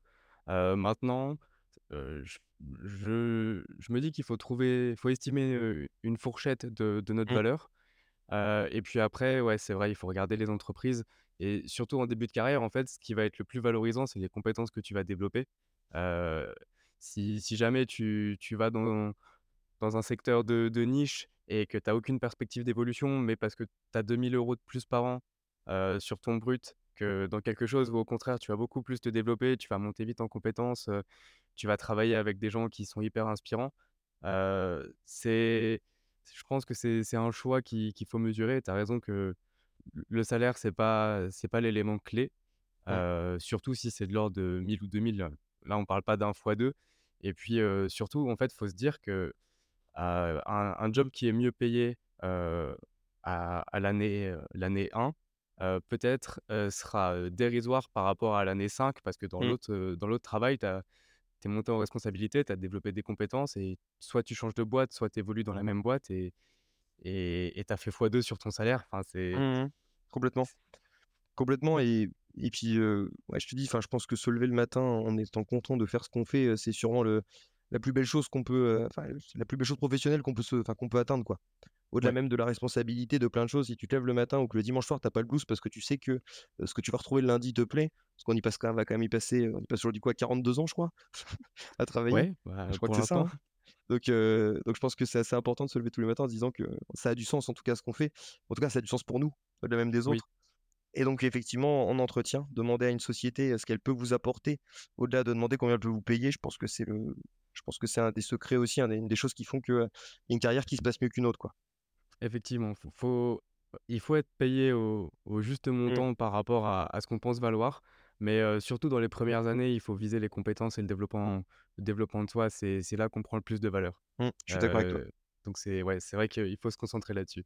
Mmh, et alors du coup, je vais revenir maintenant au au leadership, au au management. mmh quand tu es devenu responsable, j'imagine que tu as encore, écumé des soirées à à essayer de de développer un peu de théorie pour, te rassurer. Comment comment tu l'as vécu? Syndrome de l'imposteur numéro 2, grossièrement. Ouais, moi, je suis arrivé faire plus tout d'un coup comme ça, ouais, c'est ça, c'est ça. comme ça c'est bon. En fait, bah, comme, moi, je suis arrivé du coup, comme je te disais, en tant qu'ingénieur d'affaires et finalement, je devais partir de zéro et en fait, j'ai récupéré un périmètre qui était déjà existant, sur lequel il y avait Ouais, 7 collaborateurs et bah, ils étaient tous plus vieux que moi, du coup et oui, et du coup, ben, j'arrivais avec eux, pour essayer de comprendre ce qu'ils faisaient, essayer de les accompagner, dans, bah, dans leurs besoins de formation ou d'autres choses et puis, bah, c'était moi qui venais, finalement aux entretiens annuels, regarder un peu la performance et dire: «Bah, ouais, OK, bah, ça mérite autant ou ça mérite pas» et et di et négocier ça. Ben, le temps de trouver sa légitimité là-dedans, c'est, a été un peu long, je pense. Je saurais pas dire combien de temps ça a duré, mais, heu, je pense que facilement plus d'un an. Heu, à jusqu'à légitimer, en fait, le fait que, bah, les les gens qui travaillaient avec moi, les les collaborateurs qui étaient avec moi étaient restés avec moi, qu'ils avaient confiance, que finalement ils ils remettaient peut-être, heu, pas plus en cause ce que je disais que si j'avais 20 ans de plus. Bien sûr qu'il y a des désaccords, qu'il y a plein de choses, mais en tout cas, je il y a pas le sentiment qu'il y avait une différence parce que j'étais peut-être plus jeune et c'est ça qui m'a conforté. Je me suis dit: «Bah, OK, ça veut dire que finalement, quand j'explique quelque chose, que je le justifie ou que j'essaye de les aider, ils voient le bien-fondé de ce que je fais et ouais, heu et qu'en tout cas, ils ils sont d'accord avec ça» et après, c'est malgré tout alors c'est pas facile, mais c'était plus facile d'arriver en tant qu'ingénieur d'affaires que, je sais pas, je peux c'est pas comparable, mais un responsable de service dans l'industrie, par exemple. mmh Parce que, moi, je quand je suis arrivé, heu, dans ce à ce poste-là, l'ensemble de mes collaborateurs, en fait, ils étaient en mission chez des clients. Donc en fait, le management du quotidien était pas le mien. L'affectation de re de responsabilités techniques, de, de tâches et cetera était était pas chez moi. Donc fatalement, bah, il y a une partie management, mais il y a pas la partie management du quotidien qui est peut-être un peu la plus dure et donc c'était finalement un premier pied dedans. Alors ça prend déjà beaucoup de temps, hein, de le faire déjà pas tous les jours, mais c'était sûrement une bonne façon de l'appréhender. J'avais pas forcément prévu ça comme ça, mais c'était une bonne façon de l'appréhender et finalement de prendre qu'une partie peut-être de cette responsabilité dans un premier oui, temps. donc presque un un aspect de de capitaine et de de de notion de comment faire en sorte que ça se passe le mieux pour eux et d'être, Mmh, le soutien, exactement. Je dirais que c'était un rôle de facilitateur, en fait. C'est même Ouais. au-delà du manager, c'est commencer par un rôle de facilitateur. Manager dans les moments où il faut dire, non ou alors où le client est pas content et où il faut aller, fallait en discuter avec le collaborateur, voilà, dans ce genre de moment, mais la plupart du temps, c'est un rôle de facilitateur. Ouais et j'i j'imagine que que tu te que tu te blindais avant, chaque, chaque discussion avec, les collaborateurs pour être sûr de de ce que tu allais dire, essayer de comment dire? De reposer la légi la légitimité ou au moins de te rassurer sur le sur le fait que tu as anticipé, tu as travaillé avant, pour, aborder les sujets? Beau beaucoup au début, beaucoup au début, ça a pas duré un an forcément, mais mais beaucoup à la base, en fait, avant de avant, en fait, de mieux comprendre, mieux comprendre les collaborateurs que je avec qui je travaillais. Ouais. Que je pense qu'un des aspects fondamentaux quand on manage, même si à ce moment-là, encore une fois, je je redis, c'est du management light, hein, heu, mais malgré tout, un des aspects majeurs, c'est de comprendre un peu les enjeux de chacun. Il y a des collaborateurs qui vont être plus tournés vers, une rémunération plus élevée, par exemple. D'autres par le Mmh mh. sens de leur fonction, d'autres par une, montée en compétences, plutôt hiérarchique, d'autres vers une montée en compétences techniques, par de la formation, par tout ça. Et en fait, il faut réussir à comprendre chacun et comment comment lui fonctionne, comment, quels sont ses intérêts, quel quel est son objectif et du coup pouvoir l'accompagner là-dedans. Et parce que du coup le management pour moi c'est pas, je vois pas ça comme une règle absolue et on fait pareil avec tout le monde et tout marche pareil. C'est Oui, justement identifier les différences de chacun pour faire en sorte que, alors les règles globales soient les mêmes pour tous, mais que par contre l'accompagnement puisse être différent pour y arriver. Et et là du coup, dans un premier temps effectivement je me blindais avec de la donnée, un bon ingénieur, hein, tu, évidemment, tu récupères de la donnée, tu synthétises tous les en tous les points de suivi que tu as pu faire, tu, regardes tout ce que tu as dans les échanges mails, pour être sûr d'être blindé au tout début exact. Tu te en caches fait derrière le factuel. exactement et en fait, à un moment donné, comme pour le commerce, au début, tu intellectualises beaucoup la chose, tu te poses énormément de questions et à un moment donné, en fait, tu finis par te dire: «Mais en fait, non, j'ai peut peut-être pas besoin. Peut-être qu'avant d'appeler cette personne», donc là, je parle d'un point de vue commercial, j'ai pas Mmh mh. besoin de connaître, son étude, son histoire, son œuvre, d'aller chercher, quelles étaient ses ses 10 p 10 expériences précédentes, Parce que, encore une fois, on se cachait derrière de la donnée. Bah, là, c'est un peu pareil. Je pense qu'il faut toujours miser sur le bon sens, avant tout, Mmh et la compréhension des personnes que tu as en face de toi. Donc, à la fois, comprendre le fait qu'une personne en face de toi, elle n'est faite que de bon sens normalement. Simplement, le le sien n'est peut-être pas fait comme le tien. Et donc il faut juste comprendre vers quoi elle est tournée, quels sont ses enjeux. Et toi, de ton côté, bah, faire en sorte de te mettre, d'ouvrir ton esprit à comprendre comment cette personne peut fonctionner pour lui apporter la réponse qui lui convient le mieux. oui, Et ça, c'est un vrai une vraie gymnastique, un peu, intellectuelle, je dirais, de de se mettre un peu dans la peau des gens et de comprendre leurs réactions mmh, et notamment les réactions enfin, comprendre les réactions et comprendre ce qui se cache derrière les réactions. Heu, je pense par exemple à, heu, à des cas où, heu, tu vas voir par exemple quelqu'un, mais même dans un entourage proche, hein, quelqu'un s'énerver très fort sur quelque chose qui n'est pas grave du tout. Et oui, ben, ce que ça veut dire, c'est que c'est pas cette chose pas grave qui lui a qui lui a fait faire cette réaction. C'est qu'il y a autre c'est chose. la goutte d'eau. C'est la goutte d'eau, c'est qu'il y a autre chose derrière, c'est qu'il y a eu une, une situation, une mise sous pression, un stress qui a duré plus ou moins longtemps, qui a fait que et en fait, toujours avoir c'est un peu cette, ce réflexe d'aller creuser le pourquoi et d'ailleurs, c'est aussi une Ouais, méthode d'ingénieur, mine de rien, on y retrou on y retrouve, mais le 5 pourquoi, vrai, heu, pour trouver vrai. la cause racine, toujours comprendre pourquoi quelqu'un réagir de cette façon-là, pour trouver la cause racine de son problème et du coup pouvoir l'aider comme ça et Oui, bah, je ça, du coup, ça a un peu remplacé avec le temps l'aspect, heu, se blinder de données avant d'y aller, quoi. oui. Oui et puis, voilà, dans tous les cas, tout le monde cherche à à faire en sorte que ça se passe bien. Mmh, on n'est pas là pour, pour te te rabaisser. Enfin, justement, c'est c'est le quotidien de tout le monde. On travaille avec, ses collaborateurs, mmh, donc l'idée, c'est de s'épanouir et et et on n'est pas là pour que les autres, aient des problèmes ou au contraire, mmh. peut-être, même si, même si comment dire? Si jamais il y a y a une illégitimité peut-être au au début, la bienveillance des collaborateurs fait que ça va pouvoir vite, vite s'arranger et et vite Mmh. te permettre de, toi, pouvoir les aider. Donc c'est vrai qu'il y a il y a du bon sens et de la bienveillance, dès le début. Et après, il y a un truc aussi, je pense, qui joue pas mal. bah, c'est une vision que j'ai moi, mais qui est peut-être pas celle de tout le monde non plus, et je le comprends. Mais en fait, on a tendance à se dire que euh, un bon élément, par exemple, hein, quelqu'un qu'il faut faire monter, c'est quelqu'un qui fait beaucoup de travail, par exemple. C'est-à-dire que quelqu'un qui va être très bon techniquement, tu vois par exemple chez les ingénieurs, quelqu'un qui est très bon techniquement, d'un coup, on va se dire, ok, il est très bon techniquement, bah, il peut être chef de projet, par exemple. Il peut prendre une responsabilité managériale.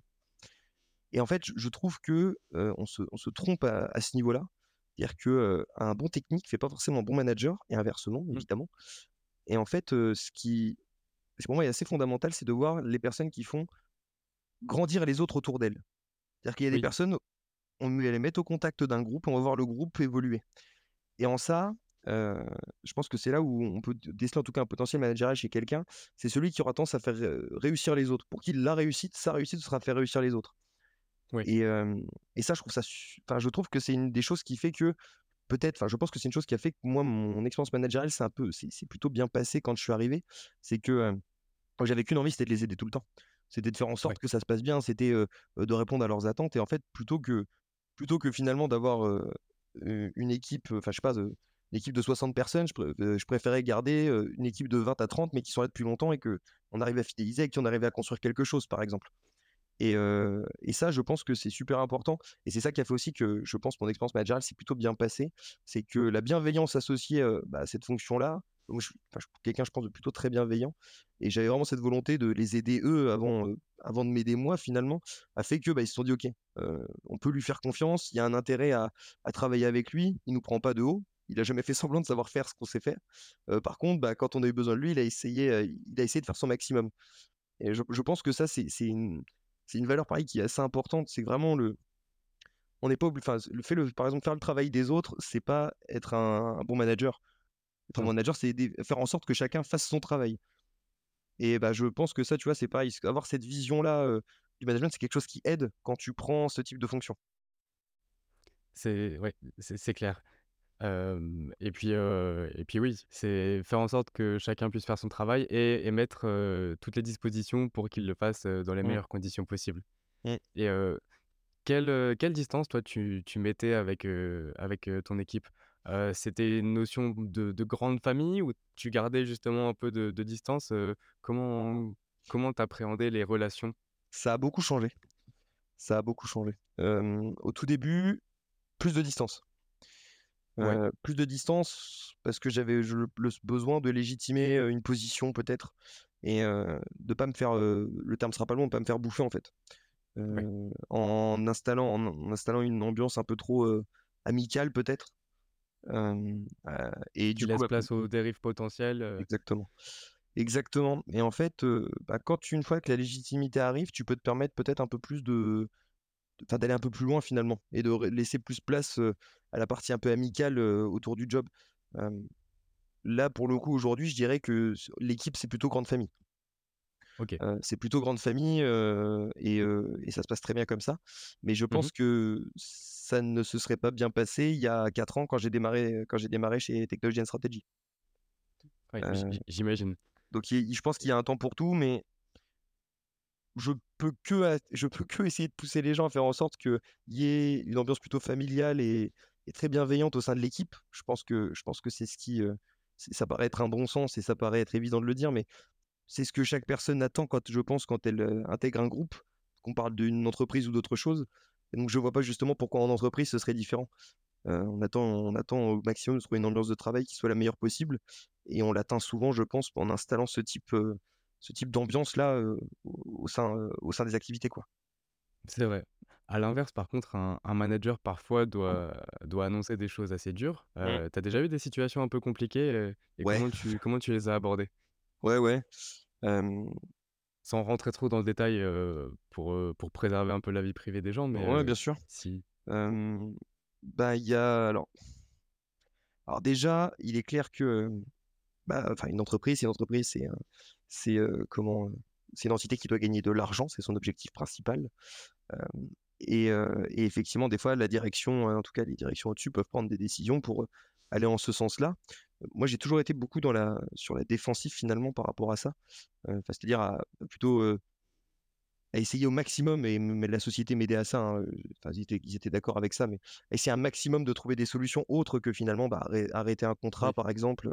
Euh, c'était vraiment la dernière solution et c'est la chose qu'on déteste le plus. Mais voilà, j'ai eu la chance de dans une société où on faisait vraiment le maximum avant d'en arriver là. Mmh Et après, voilà, bah, effectivement, tu as le jour où tu annonces à quelqu'un que bah, voilà, aujourd'hui, tu n'as plus forcément d'autres solutions que, de mettre fin à la collaboration que tu as avec, euh, avec elle.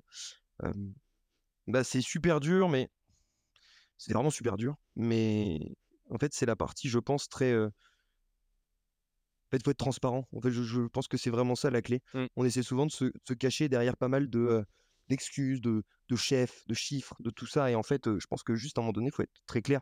Les décisions que tu prends en tant que manager, généralement, tu les as réfléchies. Elles sont, elles sont, elles sont mesurées, il y y a une raison pour ça et je pense que la meilleure solution, en fait, c'est juste de l'expliquer. Tu as différents il y a différentes raisons qui font que tu peux prendre des décisions difficiles. Ça peut être, effectivement sur l'arrêt d'une collaboration, ça peut être sur un refus d'une augmentation, ça peut être sur, potentiellement, quelqu'un qui est qui est pas au niveau de ce que tu attends. Il y a il y a plein de choses, mais en fait, je pense que simplement si jamais tu es clair avec les raisons qui font que tu prends cette décision, la personne en face, elle est capable de l'appréhender, au moins elle comprend pourquoi. Oui. Après, ça veut pas dire que tu peux avoir des réactions émotionnelles difficiles, par exemple, en face de toi et ça, c'est toujours, c'est toujours un peu un peu dur parce que, ben, quand tu es, plutôt empathique et que c'est quelqu'un qui t'a travaillé, c'est toujours une grosse difficulté. Mais, en fait, tu si tu prends ce genre de décision que dans les cas où tu as vraiment pas le choix, bah, ça devient aussi, enfin, ça devient ça légitime aussi le peu de fois où tu le fais, quoi. C'est vrai et puis, et puis si tu fais bien ressentir à tout le monde que que pour toi c'est une équipe que tu essayes de Mmh, de de maintenir et de développer, bah, forcément, ça ça t'affecte aussi, mmh. ce genre de situation donc Ouais, voilà, c'est c'est plaisant pour, pour personne mais ça fait partie de la vie d'une entreprise et c'est vrai qu'un manager, c'est pas toujours, c'est pas toujours un travail, tout rose où où Ouais. tu acceptes des augmentations de tout le monde, il y a un budget à gérer. D'a d'ailleurs, comment tu tu gères un peu les les différents pro différentes promotions ou avantages? Parce que j'imagine que tu as un un budget, annuel pour, pour ton équipe. Mmh comment tu comment tu répartis, d'ailleurs? Parce que c'est pareil, ça c'est quelque chose que tu apprends pas forcément, Mmh, c'est ça doit être de l'expérience? mmh.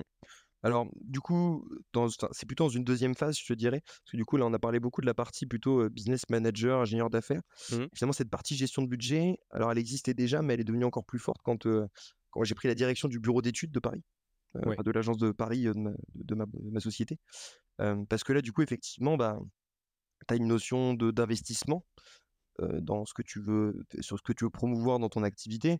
Il y a, la gestion, financière effectivement du, bah, du de l'activité en elle-même, tu as la gestion de des à côté, after work et cetera. Heu, enfin voilà, il y a plusieurs un peu plusieurs postes, budgétés. Moi aujourd'hui, bah, cette gestion disons que, au moi enfin j'ai cette fonction aujourd'hui de traquer la la rentabilité, le chiffre d'affaires, la rentabilité, les coûts, de de mon activité, et d'en être garant auprès de la structure.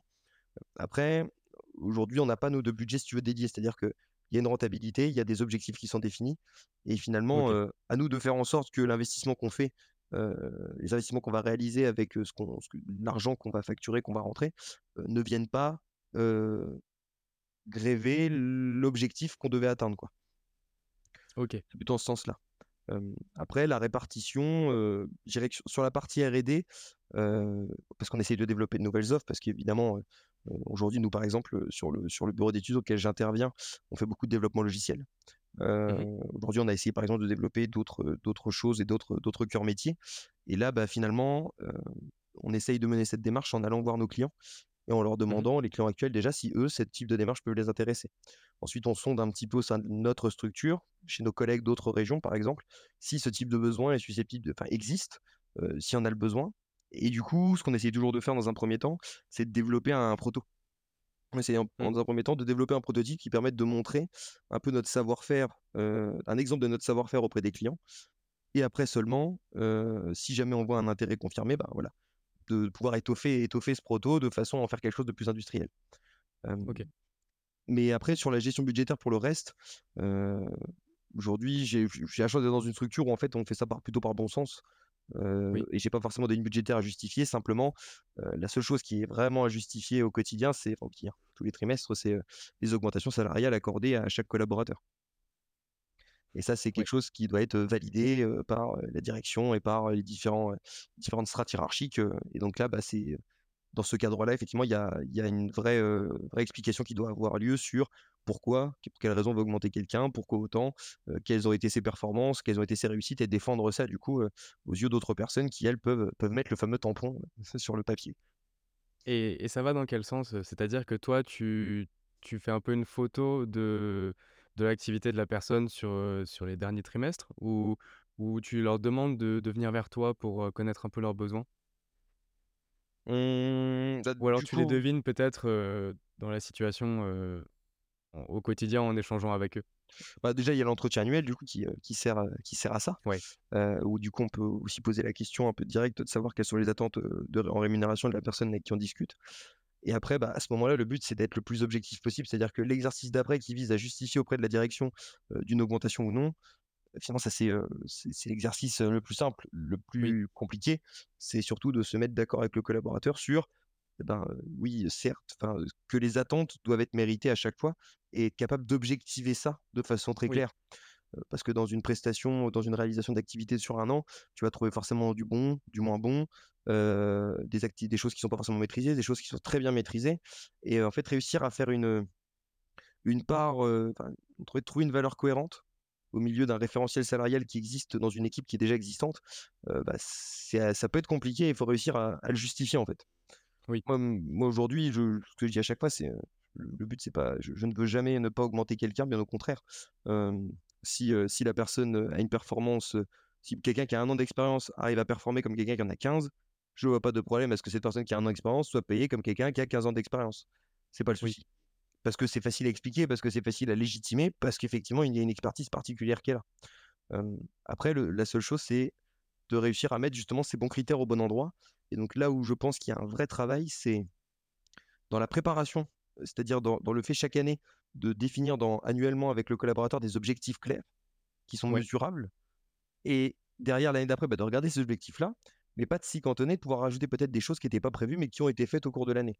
oui, Mais finalement, réussir à objectiver un maximum avec des chiffres, quelque chose qui est plus de l'ordre, si on le fait pas, de l'appréciation et heu, du ressenti, quoi. oui, Et ça, c'est c'est quelque chose qu'il faut vraiment réussir à à mon sens, hein, à à diminuer au maximum dans ce genre de cas. Parce que, parce qu'en fait, sinon, la personne en face pourrait ne pas comprendre, si tu veux, ce que tu lui reproches ou ce que tu veux, au contraire, féliciter. C'est vrai. Poser des des arguments factuels avec des des objectifs qui sont fixés, heu, en d'un commun accord avec, heu, Mmh. avec, heu, la personne, pour être le plus juste, possible. Enfin, en fait, c'est une notion de de justesse à chaque fois dans les dans les décisions. Mais, comme, comme il peut y avoir, un point de vue subjectif, l'idée c'est justement de se reposer sur, sur le factuel pour que, heu, bah, le le côté subjectif ce soit, en en second, voire troisième plan, Mmh heu, si si jamais il y a il y a peut-être une variable d'ajustement ou ou voilà, pour, être le plus équitable possible. Mmh. En fait, il faut toujours garder un pour moi, un référentiel qui a du sens et qu'on est capable de justifier. C'est-à-dire que, heu, il faut à chaque fois qu'il y a une décision qui est prise de sur ce point de vue-là, faut être capable de l'expliquer à autrui. Il faut être en fait, faut être en paix avec cette décision-là pour être certain d'être capable de la défendre bec et ongles, heu, face à quelque qu'à quelque remarque que ce soit. Imaginons que demain, dans ton équipe, tu aies quelqu'un qui a, comme je je prends l'exemple de tout à l'heure, qui a un an d'expérience, mais qui est bon comme quelqu'un qui en aurait 15. Et ben effectivement, heu, il faut avoir des critères suffisamment solides pour l'expliquer, aussi bien, bah, à la direction au moment de la prise de décision, mais également auprès de ses collègues potentiellement, qui pourraient avoir vent de ça et qui pourraient trouver le référentiel, injuste ou potentiellement, se sentir lésés du fait que cette personne-là ait peut-être une augmentation ou une évolution qui soit plus rapide. oui.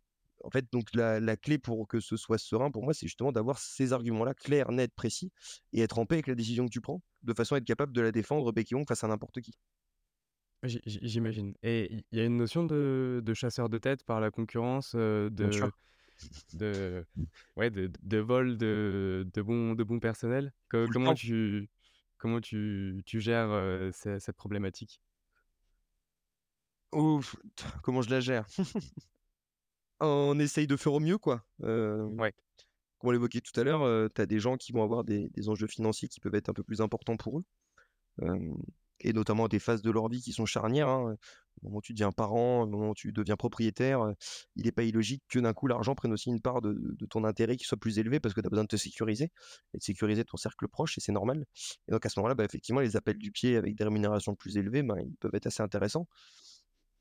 Moi, ce que ce que j'essaye de faire et Encore une fois avec, sans sans dire que ça marche forcément en tout cas, hein, mais ce que j'essaie de faire moi, c'est de responsabiliser les gens dans la structure. C'est-à-dire de leur donner, qu'ils aient une vision claire et un rôle au sein de la structure et que finalement, il y ait pas ce sentiment que, tu sois un exécutant au milieu d'une équipe. oui, et ça, pour moi, ça a du sens et de projeter. projeter ce qu'on a envie de faire, projeter sur le bureau d'études quelles expertises on veut développer demain, vers quel client on veut aller. en fait, qui est, qui est une vision qui existe de OK, où je vais si je reste? OK. et puis bah, cette ambiance familiale, je pense qu'elle aide pas mal aussi à faire en sorte que, que les collaborateurs restent parce que je pense que c'est quelque chose qui, dans lequel ils se plaisent et qui font qu'ils ont envie de se lever le matin aussi. après, le, je dirais, je pense qu'il n'y a pas d'employeur parfait. je pense que c'est toujours difficile de réunir, de trouver l'équilibre parfait entre, entre tous les intérêts et tous les enjeux de chaque personne. Donc il y a des gens qui s'en vont et c'est normal parce que cet équilibre à un moment donné, il n'existe plus. moi, la seule chose que j'essaye de faire, c'est de me dire qu'est-ce que je peux faire pour leur rendre la tâche ou le travail, ou en tout cas leur envie de travailler plus élevée, plus forte et, et leur, bah, leur intérêt pour la société aussi encore plus élevé. Quoi. Oui. Et ça marche ou ça marche pas, je saurais pas dire que, que c'est très bon ou que c'est moins bon ou que c'est pas très bon. En tout cas, ce qui est certain, c'est que c'est pas parfait. mais c'est plutôt sur cette partie-là, moi, que j'essaye d'aller d'aller créer de la fidélisation plus qu'autre chose. la partie, puis la partie rémunération, évidemment, enfin, j'ai récompensé un collaborateur à la hauteur de son investissement, c'est bien sûr fondamental. Hein. Il n'y a rien de pire que de se donner comme un fou et de ne pas avoir la rétribution qui est méritée à la fin. donc ça, évidemment, je pense que c'est aussi un, trait très fort et qui doit être appliqué dans toutes les entreprises, c'est que quelqu'un qui est très bon, il mérite d'être bien payé. Quelqu'un de bon, il mérite d'être bien payé. C'est du bon sens, c'est basique. mais il ne faut pas laisser partir les gens par, par des radineries, de, de petites radineries qui en fait à la fin sont des pertes sèches. Oui. Une compétence clé dans une équipe, quelqu'un de bon, quelqu'un d'investi, quelqu'un qui pousse les autres vers le haut, bah, mérite, mérite un salaire plus élevé que quelqu'un qui fait juste son travail. Et, c'est, je pense qu'il faut accepter des fois de, bah, de lâcher plus, de se donner plus, parce que, bah, parce que voilà, il y a des compétences particulières, il y a des gens qui créent des synergies dans une équipe. C'est peut-être pas des compétences techniques, mais c'est des choses qui se valorisent. C'est clair, c'est clair. alors, je, je vois que tu te donnes à fond pour, pour être au mieux pour ton équipe, pour assumer ton rôle de, de la meilleure manière. Maintenant, il y a, y a un autre aspect que j'aurais aimé aborder, mmh c'est en, dehors du travail, il y a la vie parisienne. Est-ce que tu, tu sens que tu as des collaborateurs qui, qui justement essayent de, de quitter la région parisienne Comment toi, tu, tu ressens depuis quelques années maintenant cette vie Parce que ça fait ça fait pas longtemps au final que tu es, que dans la grande ville. Tu, tu viens comme moi de, de la Moselle. Donc, mmh. c'est aussi, en plus du travail, un gros changement. Donc, mmh. tu, tu, as plutôt apprécié ou, ou c'est au contraire récalcitrant? Moi, j'ai adoré, j'adore habiter à Paris. c'est autre chose. C'est vraiment autre chose. Et c'est en ça où c'est super intéressant. C'est que c'est une autre façon de voir les choses. Il y a une mentalité qui est peut-être un petit peu différente. Il y a il y a des ouais, il y a une façon d'être, il y a une façon d'être un peu parisienne qui est un peu difficile à appréhender au début et j'aurais peut-être encore même du mal à l'expliquer. mais ce qui est surtout très, ce qui est très intéressant, je trouve, c'est la densité d'emploi et la, enfin, la densité d'emploi, densité industrielle, des, des, opportunités et du nombre d'acteurs qui sont présents sur la zone qui fait qu'en fait, c'est une bataille permanente et je pense encore plus qu'ailleurs parce que les concurrents comme les clients sont d'autant plus nombreux. Et, et du coup, ben, par exemple, c'était une, c'est une notion qui était super importante dans le job d'ingénieur d'affaires. Donc, je passerai tout ça du bureau d'études. C'est, même si c'est encore une notion importante, mais ça, ça se voyait encore plus, c'est la notion de rapidité. La rapidité, dans un, par exemple, dans un process de recrutement. la rapidité dans la transformation d'une opportunité auprès d'un client en un projet, quoi. Dans le fait de rentrer un nouveau contrat. En fait, tout, tout va vite. Tout va vraiment très vite tout le temps. Et parce qu'en fait, bah, les sollicitations sont super élevées, que finalement, tu peux faire la meilleure offre que tu peux se faire un, jour, un jour donné, et, et à avoir un retour de ton client une semaine après. Bah, en une semaine, il peut se passer un million de choses. Et, et tout peut se retourner d'une façon d'un côté comme de l'autre en l'espace de en l'espace d'une semaine. Et ça pousse du coup à aller beaucoup plus vite, à être beaucoup plus incisif, à faire beaucoup plus de relance par exemple, d'un point de vue professionnel et accélérer un maximum les choses de façon à, sécuriser, à sécuriser ton travail. Et bah ça, bon, c'est un mode de vie, c'est un mode de vie plutôt stressant, mais, mais en tout cas, c'est assez formateur. Ouais, j'imagine, bah, je pense que tu as déjà eu, dès l'arrivée sur Paris, un, exemple, peut-être par exemple avec le, le, logement, quand tu dois trouver et qu'il y a 60 candidats qui sont devant la porte pour visiter.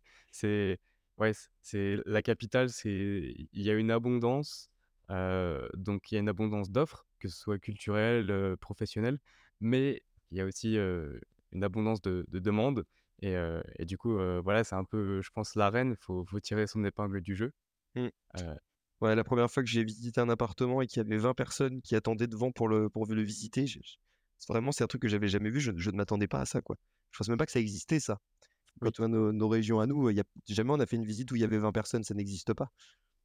Mais là, ouais, c'est tout est plus tout va plus vite, il y a les demandes sont beaucoup plus, bah, doivent être beaucoup plus rapides, les retours sont doivent être beaucoup plus rapides. Il y a, ah ouais, tout tout doit être rapide et c'est un changement de c'est un changement de paradigme qui est assez important et effectivement, bah, les gens qui viennent sur Paris, comme moi par exemple, bah, j'ai des collaborateurs qui souhaitent après repartir, quoi.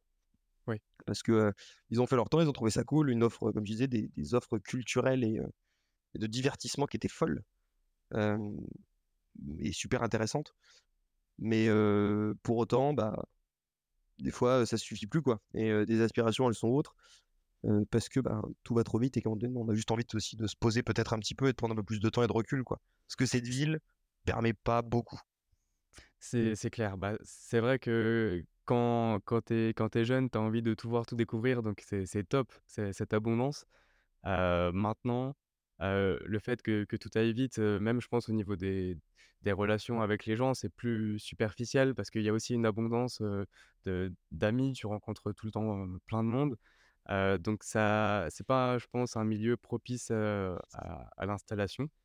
En fait, pour moi, tu tu me diras, si tu partages un peu le le même avis. Pour apprécier et et vivre, longtemps dans dans ce genre d'environnement, heu, qu'est Paris, il faut déjà être, parisien de base ou alors il faut avoir, des des racines, on va dire, de de ce mode de vie. Parce que si si jamais tu viens de l'extérieur, il y a un moment où je pense bon, il y a forcément des exceptions où où au Mmh contraire, ils s'éclatent, mais tu sens peut-être, ah, tu es étouffé par, cette abondance et Mmh. heu, justement, tu as envie de de prendre un peu de de recul. Bah, je pense qu'il faut à minima un tempérament qui va avec ce rythme de vie-là, du coup. Donc ça, que tu sois parisien, pas parisien ou pas. Après, il est clair. clair, et je pense que quand tu as été élevé en région parisienne, bah, c'est quelque chose qui t'a été inculqué assez naturellement parce que tu as toujours connu ça, quoi. Mais c'est vrai que c'est vrai que c'est assez particulier, assez compliqué. Il y a qu'à voir le nombre de personnes quand tu, je sais pas, c'est- je- enfin, moi quand je suis parti à Paris, le nombre de personnes qui m'ont dit, oh, c'est horrible, tu peux pas faire ça, c'est infâme, tu cette ville, tu vas voir, c'est horrible. Bah, ouais, bon, c'était pas finalement, c'était quand même relativement fou, mais mais par contre, effectivement, les différences, elles étaient majeures, quoi. C'est clair. Bah, c'est c'est une grosse vague et soit tu la surfes, soit tu te la prends Ouais, c'est ça, soit tu te la prends, quoi. Et et donc maintenant de depuis depuis peu, tu tu t'es un peu éloigné de la région parisienne Mmh. pour, heu, pour te baser à à Nantes. Ouais, tout à fait. Heu, ça fait combien de temps? Heu et bah, là, ça fait, heu, ça fait 3 semaines, je crois. 3 semaines, un mois. Donc ouais, c'est OK, c'est donc vraiment tout frais. c'est tout frais et et tu tu sens du coup que tout est plus lent? Alors pour l'instant, pas trop parce que, bah, je continue à télétravailler, partiellement et à être en présentiel toute une partie de la semaine, à Paris. Donc non, pas forcément du coup. Mais par contre, je redécouvre les grandes étendues vastes sans bruit et ça, par contre, c'est très cool. J'i j'i j'imagine, ouais, c'est vrai que la sollicitation permanente que qu'offre, Paris, avec les sirènes, avec le monde, les coups d'épaule que tu donnes à chaque fois que tu traverses, c'est je je com je comprends et et du coup Nantes, bon compromis entre, la grande ville qui offre pas mal d'opportunités, que ce soit, en sortie ou ou en ou en carrière et et en même temps, la province qui qui fait que c'est on va dire c'est il y a un deuxième temps, tu tu où tu peux te permettre de de te développer. Mmh Ouais, ouais et puis, moi, je suis je suis pas dans Nantes même, hein, je suis à l'extérieur, mais tu as aussi cette problématique qui est, je pense que j'aurais pu rester encore quelques années à Paris, hein, dans l'absolu. Ouais, ce qui, moi, m'a restreint, c'est finalement, bah, la construction d'une suite et notamment, bah, le fait d'avoir une maison. Parce que j'ai été élevé en Lorraine, donc dans une souvent, comme beaucoup de Lorrains, dans une maison avec un jardin oui, et du coup, la volonté d'accéder à la propriété et en fait, le problème, je trouve, de enfin, le problème majeur qui a fait que je suis pas resté à Paris, c'est que finalement, avoir les moyens d'acheter quelque chose où tu as un extérieur qui est qui est existant, en tout cas suffisant, pour en profiter en région parisienne, enfin plutôt dans Paris ou à pro très proche, très proche de Paris, c'est clairement, j'ai pas les moyens et je pense qu'on est mmh, nombreux à pas avoir les moyens et donc en fait, la solution finalement, c'est de s'expatrier à une heure, une heure et quart de Paris ton lieu de travail. Et là se pose une autre problématique, c'est que ben, finalement, une heure et quart de Paris, il n'y a pas les avantages de Paris, c'est-à-dire cette densité culturelle, cette, cette, possibilité, ces possibilités que, offre cette ville en permanence quand on y vit. donc il n'y a pas ces avantages-là, et en même temps il y a les inconvénients de payer malgré tout quelque chose de cher, plus cher que ce que tu l'aurais payé ailleurs, avec en plus le problème d'avoir ben, une heure et quart ou une heure et demie de transport tous les matins pour retourner sur le travail et en revenir. Quoi. Et c'est ce compromis-là que moi j'ai pas, j'ai, pas voulu faire. Parce que j'aimais Paris, parce que j'étais proche de Paris. Je pense que j'aurais pas aimé la région parisienne si j'étais pas proche de Paris. Mais en même temps, l'accès à la propriété étant, étant relativement difficile de par, de par les prix pratiqués, bah finalement, pour une suite cohérente, il fallait, il fallait bouger un petit peu plus loin. C'est vrai qu'à à 10 000 euros le mètre carré en moyenne, tu fais le calcul, tu, tu, mets 500 000 euros sur la table, ça fait que 50 mètres carrés. Donc, encore, ouais. c'est un prix moyen. Le hein. choix est vite fait. C'est oui, c'est un, un, prix moyen. Et, et puis, quand tu t'éloignes un peu, tu vas peut-être gagner 2000 euros du mètre carré, sauf que tu, tu, doubles ton temps de transport, tu passes à une, voire deux heures mmh. matin et soir dans, des, dans des transports qui sont pas toujours enfin qui sont même souvent bondés. Mmh. donc c'est vrai que c'est un choix. Le télétravail, du coup, ça, ça, ça t'aide. Maintenant, c'est un peu dans les mœurs, donc tu arrives à trouver ce compromis pour l'instant? C'est clair, ouais, ouais, ce compromis, ce compromis est extrêmement, extrêmement agréable. Après, bon, c'est disons que c'est il y a malgré tout cette distance du coup là où il faut faire quasiment trois heures porte à porte entre les deux entre les entre le lieu de vie et le travail quand il faut y aller quoi hein, donc c'est ça met un peu plus de distance aussi mais c'est les outils le permettent. et puis, je pense que dans une mesure, dans une mesure donnée, le télétravail, ça apporte aussi un peu de productivité, dans une certaine mesure. Parce que finalement, pouvoir aussi à un moment donné couper toutes les, toutes les nuisances d'un open space autour et pouvoir se concentrer sur des choses qu'on peut faire en, toute autonomie, je pense que ça maximise aussi un petit peu la productivité. Et pour certaines tâches, c'est ça que je dans une certaine mesure, parce que faut pas, je ne suis pas partisan du 100% télétravail. Euh, dans une certaine mesure, je pense que ça accompagne aussi la productivité de pouvoir faire les choses plus au calme, plus concentré, avec moins de perturbations autour. Euh, je pense que c'est positif. Ouais, c'est, vrai que c'est un, un, bon compromis quand euh, tu sais ce que tu dois faire quand tu es en télétravail. C'est-à-dire, tu, tu, sais en tirer des bénéfices, tu te dis, OK, je vais pouvoir faire du deep work tu as déjà en tête les actions que tu vas pouvoir mener parce que si, si jamais tu, tu, te retrouves un peu oisif derrière ton ordi, je pense que ça peut être une dérive. maintenant, après, c'est la responsabilité de chacun. et puis, je pense qu'on on a suffisamment de, de bon sens pour, pour trouver l'équilibre mmh. l'équilibre dans tout ça. C'est sûr. Après, c'est un, un, gros enjeu managérial, je pense, parce que il y a il y a beaucoup de managers qui doivent réussir à composer avec ça, dans le fait à la fois de monitorer sans trop monitorer la productivité des personnes quand elles sont en télétravail. le contrôle, oui, mais pas, pas trop pour autant, parce que ça crée une ambiance de travail qui est, néfaste pour tout le monde. Le fait de maintenir malgré tout aussi ben, que chacun sache et des tâches à, réaliser et surtout un cap qu'il connaît, qui lui permet de travailler en autonomie. Et puis, ben, le... c'est pour ça que je passe pour le 100% télétravail, c'est qu'il y a des sociétés dans lesquelles ils le font, et je pense qu'il est difficile de maintenir une rétention des talents et un esprit d'entreprise quand les gens se voient plus ou quand il y a une rotation telle dans les open space qu'en fait c'est plus jamais les mêmes personnes qui se voient. C'est-à-dire qu'on perd tout mmh. cet aspect relationnel et finalement on devient un individu qui travaille de son côté grâce à des outils internet sur des tâches bien spécifiques. Et en ça, je pense, mais c'est pareil, c'est que mon point de vue, que il faut, il faut garder cet aspect basique de relationnel parce que c'est malgré tout les collègues, l'ambiance de travail, euh, qui font beaucoup dans le fait qu'on s'épanouisse ou non dans, dans, un, dans, une fonction et dans un, chez un employeur donné. Il y a un peu une notion de tribu euh, mmh. liée à l'entreprise. Oui, complètement. Et ça, pour moi, ça fait partie des gros enjeux. On est arrivé à en donner, je pense, encore une fois, c'est que mon point de vue sur beaucoup trop de télétravail, je pense, euh, en mettant, en louant des, des, productivités folles et en disant que les gens étaient meilleurs comme ça. oui, certes, mais je pense que le contre-coup, il arrive maintenant avec le fait de, de, faire ça dans la durée et sur l'impact que ça a d'un point de vue social entre les différents membres de l'entreprise. C'est clair. Mais je pense que c'est une bonne chose que qu'on soit allé dans l'extrême euh, et assez rapidement. Euh, comme ça, on peut se rendre compte euh, de, des contre-coups, on va dire, du revers de la médaille de, de temps de télétravail. Mmh. Et puis, ça permet d'avoir une balance. Et, et comme ça, peut-être qu'il y a des gens qui, qui, en ont profité.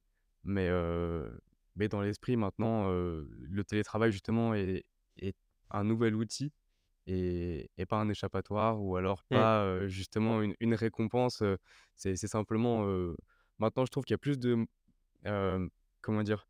Tout est plus modulable, dans dans le travail, on a des des collaborateurs qui sont à mi-temps, d'autres, qui qui ont des horaires, par exemple, décalés, Mmh d'autres en télétravail. Je trouve que c'est, justement, il y a on tend à plus, s'adapter à l'individu, Mmh. dans dans une volonté de développement de de l'équipe pour, pour que chacun puisse s'épanouir et et je trouve que c'est pas mal.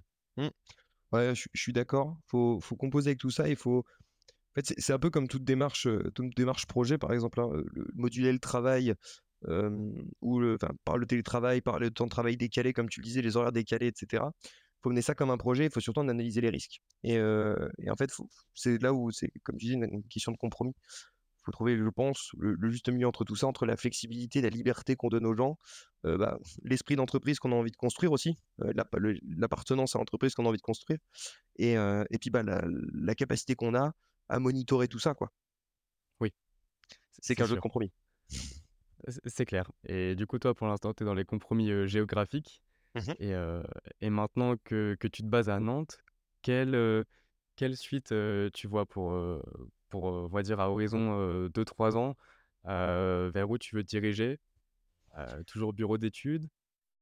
C'est une bonne question.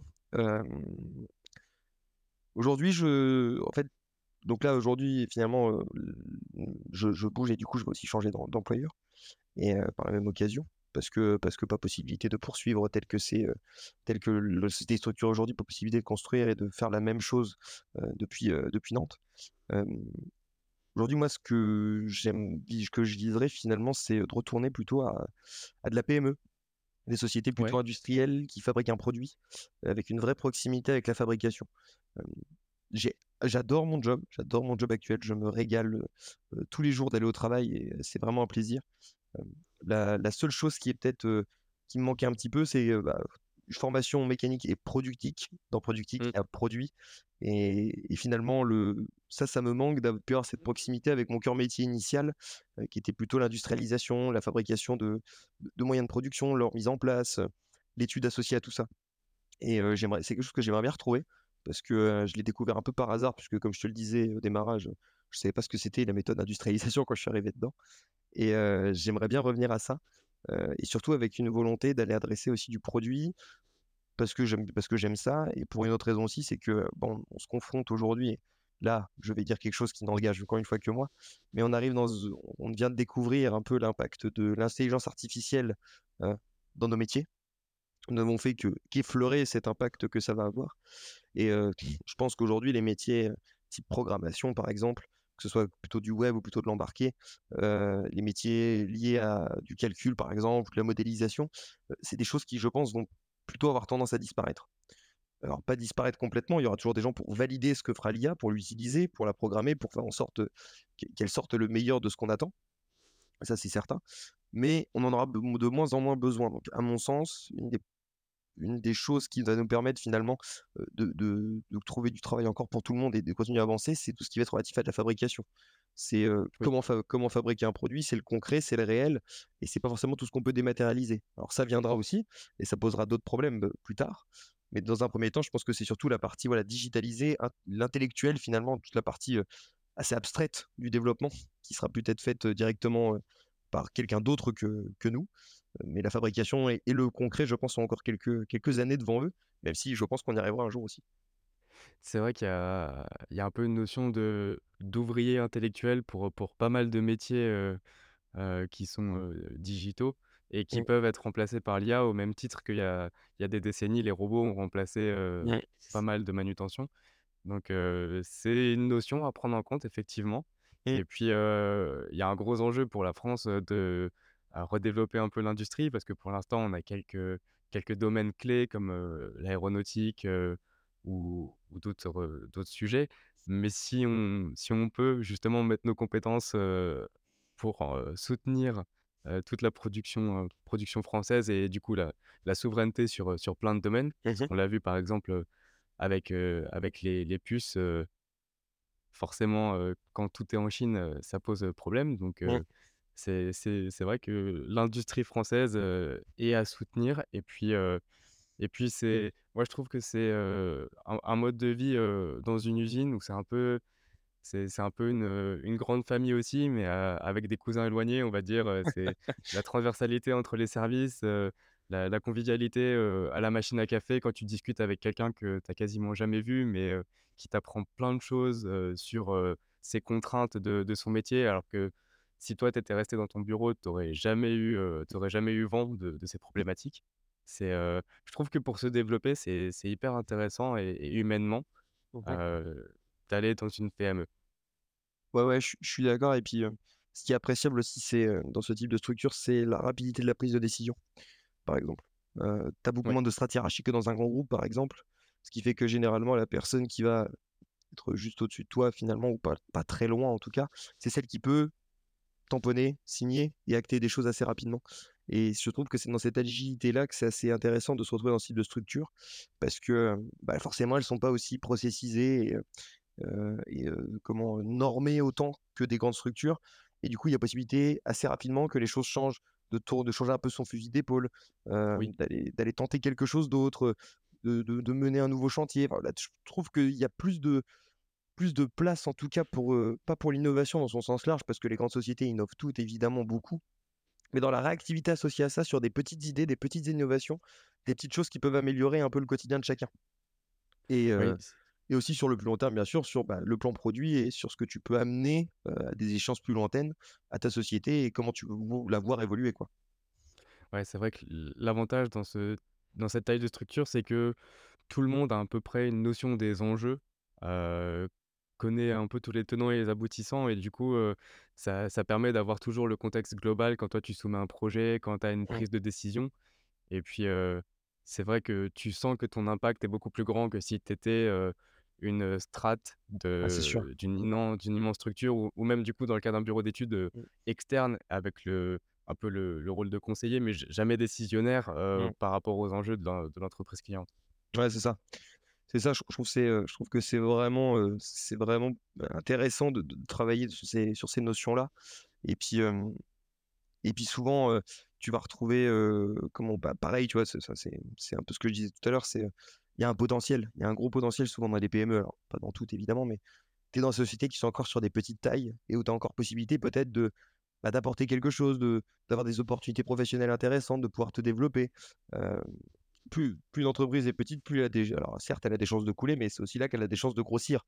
Et si tu fais partie des personnes qui, heu, qui accompagnent ce cette croissance-là, bah, tu peux aussi avoir de belles perspectives pour la suite.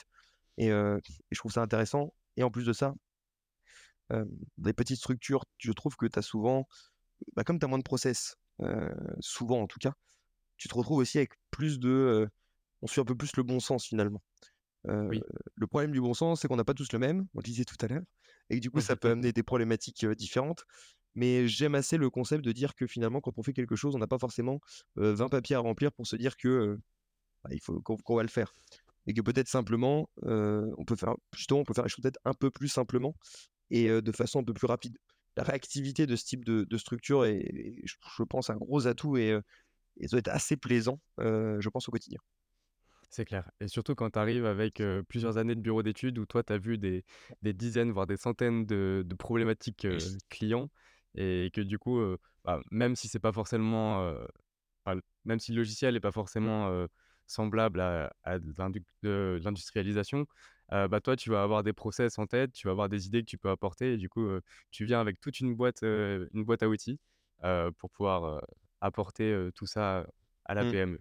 C'est là où c'est super intéressant de croiser un peu les expériences dans différents secteurs, c'est que tu prends un tu prends un bagage partout. Alors, il sera réutilisé par réutilisé, mais c'est un peu ce qu'on disait tout à l'heure. Quel que soit le résultat, finalement, c'est que tu essayes et en tout cas, tu essayes, tu tentes quelque chose, tu assimiles de la compétence et de la connaissance. Peut-être sera réutilisé, peut-être pas, mais en tout cas, tu l'as et effectivement, croiser un petit peu, heu, ce que tu as vu à certains endroits et les dérives que tu as vues à certains endroits avec ce que tu vois dans un autre et qui peut-être manque de process Heu, à ce moment-là, bah, ça te permet peut-être de mettre en place ce que tu vas supposer comme étant un process plutôt équilibré, qui évite la dérive associée, mais qui en même temps permet de structurer un petit peu ce que tu es en train de faire. Oui. Et puis après, en plus, dans une PME, il y a, on va dire, heu, tu vas moins être sujet à une remise en question de ta légitimité. En fait, tu vas creuser ton trou, tu vas, tu vas faire en sorte de développer tes compétences et ton service, avec, vraiment une notion de famille. Tu as ton tu ton rôle, c'est propice, on va dire, à développer plus de vie perso, d'être dans une PME parce qu'il y a y a moins de challenges extérieurs, je pense, à ce niveau-là. C'est plus du local et du coup, tu tu vas faire ton travail, tu vas faire ton quotidien pour, heu, pour, heu, mener à bien tes missions sans avoir u une pression peut-être implicite externe? Mmh. Ouais, je vois ce que tu veux dire. Je je dirais que pareil, ça dépend sûrement de la de la PME, mais il est clair que, bah, ce qu'on disait tout à l'heure, en fait, le fait que tout soit concentré en un seul point, avec moins d'interlocuteurs, avec plus de réactivité, fait que normalement, effectivement, ton quotidien, il est plutôt centré sur ce qui va se passer géographiquement autour de toi. Modulo, ça je parle pour le pour le cœur de l'entreprise. Bien sûr, la Oui, bah, la partie client et fournisseur, c'est encore autre chose. Mais du coup, effectivement, il y a des chances qu'il y ait des choses qui se concentrent beaucoup plus en là où tu es et que du coup, ce soit aussi beaucoup plus facile à appréhender. Ouais, mais je pense que tu ouais, tu comment dire? Tu tu établis plus rapidement ou plus facilement ta ta zone, d'action, ta ta zone de Mmh. confort et du coup, tu on va dire, tu poses les fondations au au début et après tu as juste à à mener ton bout de chemin, Mmh heu, c'est on va dire, je trouve c'est une une façon un peu plus lente, on va dire, un peu plus pas, bas niveau en termes de de challenge, mais je je sais pas si tu vois ce que ce que je veux dire? Quelque chose de, bon, plus Oui. tranquille, mais sans le côté péjoratif du tranquille, tu vois? C'est plutôt je si je comprends bien ce que tu veux dire, c'est plutôt plus proche terrain finalement. Ouais, bon sens, on on Mmh. va dire concret Mmh et et donc plus voilà, plus facile à appréhender et donc une évolution plus plus plus simple, plus en fait, tu comment dire? Ça va moins vite, heu, bah, encore plus, à Paris, pour la comparaison. Et donc tu tu as ton champ d'action, tu vas pouvoir développer, sereinement tes compétences et et puis, les personnes sauront, tes responsabilités et une fois que tu auras un peu ta ta routine, tes tes actions au quotidien, heu, tu vas pouvoir, dégager du temps pour, développer des nouveaux projets dans l'entreprise Mmh et et puis à côté, tu auras une charge mentale, voilà, moins importante et donc plus, heu, tu pourras plus la dédier, à développer la vie perso. Parce que j'imagine Mmh qu'à à à Paris et encore plus avec les responsabilités que tu avais, ça prenait, beaucoup de place, dans ta dans ton quotidien, même le même le week-end. Mmh Donc Oui, ça ça pourrait être une bouffée d'air frais, je pense, cette, nouvelle vie. C'est sûr que ça prend beaucoup de temps après, heu, quand on aime ce qu'on fait, je pense que c'est pas forcément un souci. Alors bien sûr, faut Non, pas en oublier, heu, faut pas en oublier les personnes qui te sont proches et qui t'accompagnent tous les jours et heu, qui qui à qui il faut aussi, dédier du temps et et de l'attention. C'est certain, on vit pas pour travailler, hein. Faut pas faut pas confondre les choses. Mais, mais disons, c'était pas forcément, plus gênant que ça. Aujourd'hui, moi, j'ai pas j'aspire pas forcément à à baisser cette charge de travail, plutôt, tu vois, bah, un peu comme on le disait tout à l'heure, heu, à redécouvrir, mmh, parce que j'en ai déjà fait, mais à redécouvrir finalement un environnement que j'ai connu, parce qu'aujourd'hui, il réattise encore à nouveau ma curiosité et et à me plonger, dedans avec l'intérêt de pouvoir peut-être avoir un impact plus fort, plus rapidement, par la réactivité et la taille de la structure. OK. Donc je comprends, ouais, être vraiment un un facteur multiplicateur, pour une Mmh. PME qui n'a pas encore ouvert sa porte, aux aux compétences et et à la façon de faire d'un profil comme le tien et du par coup, exemple heu et si ça se trouve, je vais arriver en en ayant peut-être des choses que donc j'ai des choses que j'implémenterai et finalement tout sera déjà parfait et à ce moment-là, bah, il y aura juste à rentrer dans le moule et puis à à faire de son mieux pour que du coup ça se développe. Mais à l'inverse, effectivement, si c'est possible d'amener, quelques idées, quelques, quelque chose qui peuvent être un peu, dimensionnantes pour la société, pour la PME en question, je trouverais ça super cool, c'est certain. Oui, c'est vrai. Donc, apprendre et en même temps avoir la gratification de de te sentir utile, Ouais, pour une structure, qui, ouais, aura l'aspect familial parce qu'en général, en plus, les PME, c'est c'est, heu, c'est c'est les billes, les billes du gérant qui sont qui Mmh sont en jeu. Où où justement tu tu as la personne, en en face de toi presque, qui, lui, va va avoir des notions, très terre à terre Mmh et et puis, toi, tu tu vas, tu vas faire en sorte de d'aller dans son sens et puis d'avoir, le plus d'impact possible. C'est ça, exactement. Et ben, écoute, heu, Dorian, c'est c'est super. Je pense qu'on a fait un un bon tour. Heu, maintenant je vais je vais te poser une question qui qui moi me sera utile, heu, en plus de tout ce qu'on a appris, dans ton parcours. Est-ce que OK. par hasard, tu as un ou des invités à me recommander pour, qu'on mette, en lumière leur, parcours? Comme on l'a fait avec toi? J'ai deux trois idées. Heu, ouais, j'ai deux trois personnes, on en avait échangé un petit peu, un petit peu avant et oui, j'ai j'ai 2-3 personnes qui je pense, heu, que je pense intéressantes. Notamment, bah, côté des personnes que j'ai rencontrées, dans mon parcours d'apprenti qui aujourd'hui ont eu des, responsabilités, vraiment intéressantes dans les industries, notamment, bah, du du quart du quart nord-est de la France. Faut que je discute Mmh mh. avec eux. Faut que je leur, faut que je leur parle du sujet, voir si ça les intéresse avant de avant de donner leur nom, mais ouais, j'ai deux trois personnes qui pourraient être intéressantes. Je suis désolé, ça a un tout petit peu buggé pour, ces, heu, Ah, 30 dernières secondes. Donc je me suis arrêté au quart nord-est de la France. Est-ce que tu peux revenir dessus? Je disais du coup, heu, j'aurais pas encore parlé de ça, donc faut juste que j'en je recoupe avec eux pour confirmer leur intérêt, puis leur accord pour que je puisse donner leurs coordonnées, mais ouais, j'ai deux trois personnes qui pourraient être intéressantes, ouais. Bien sûr, bah, pas de problème et je je manquerai pas, de te faire un petit big up si jamais, je me retrouve à les interviewer, Ça heu, marche. pour, heu, pour te remercier. Heu, Dorian, alors ça fait, ça fait presque 2 heures qu'on Ouais, enregistre. Le le temps passe super vite. En tout cas, c'était passionnant et du coup, on va arrêter là.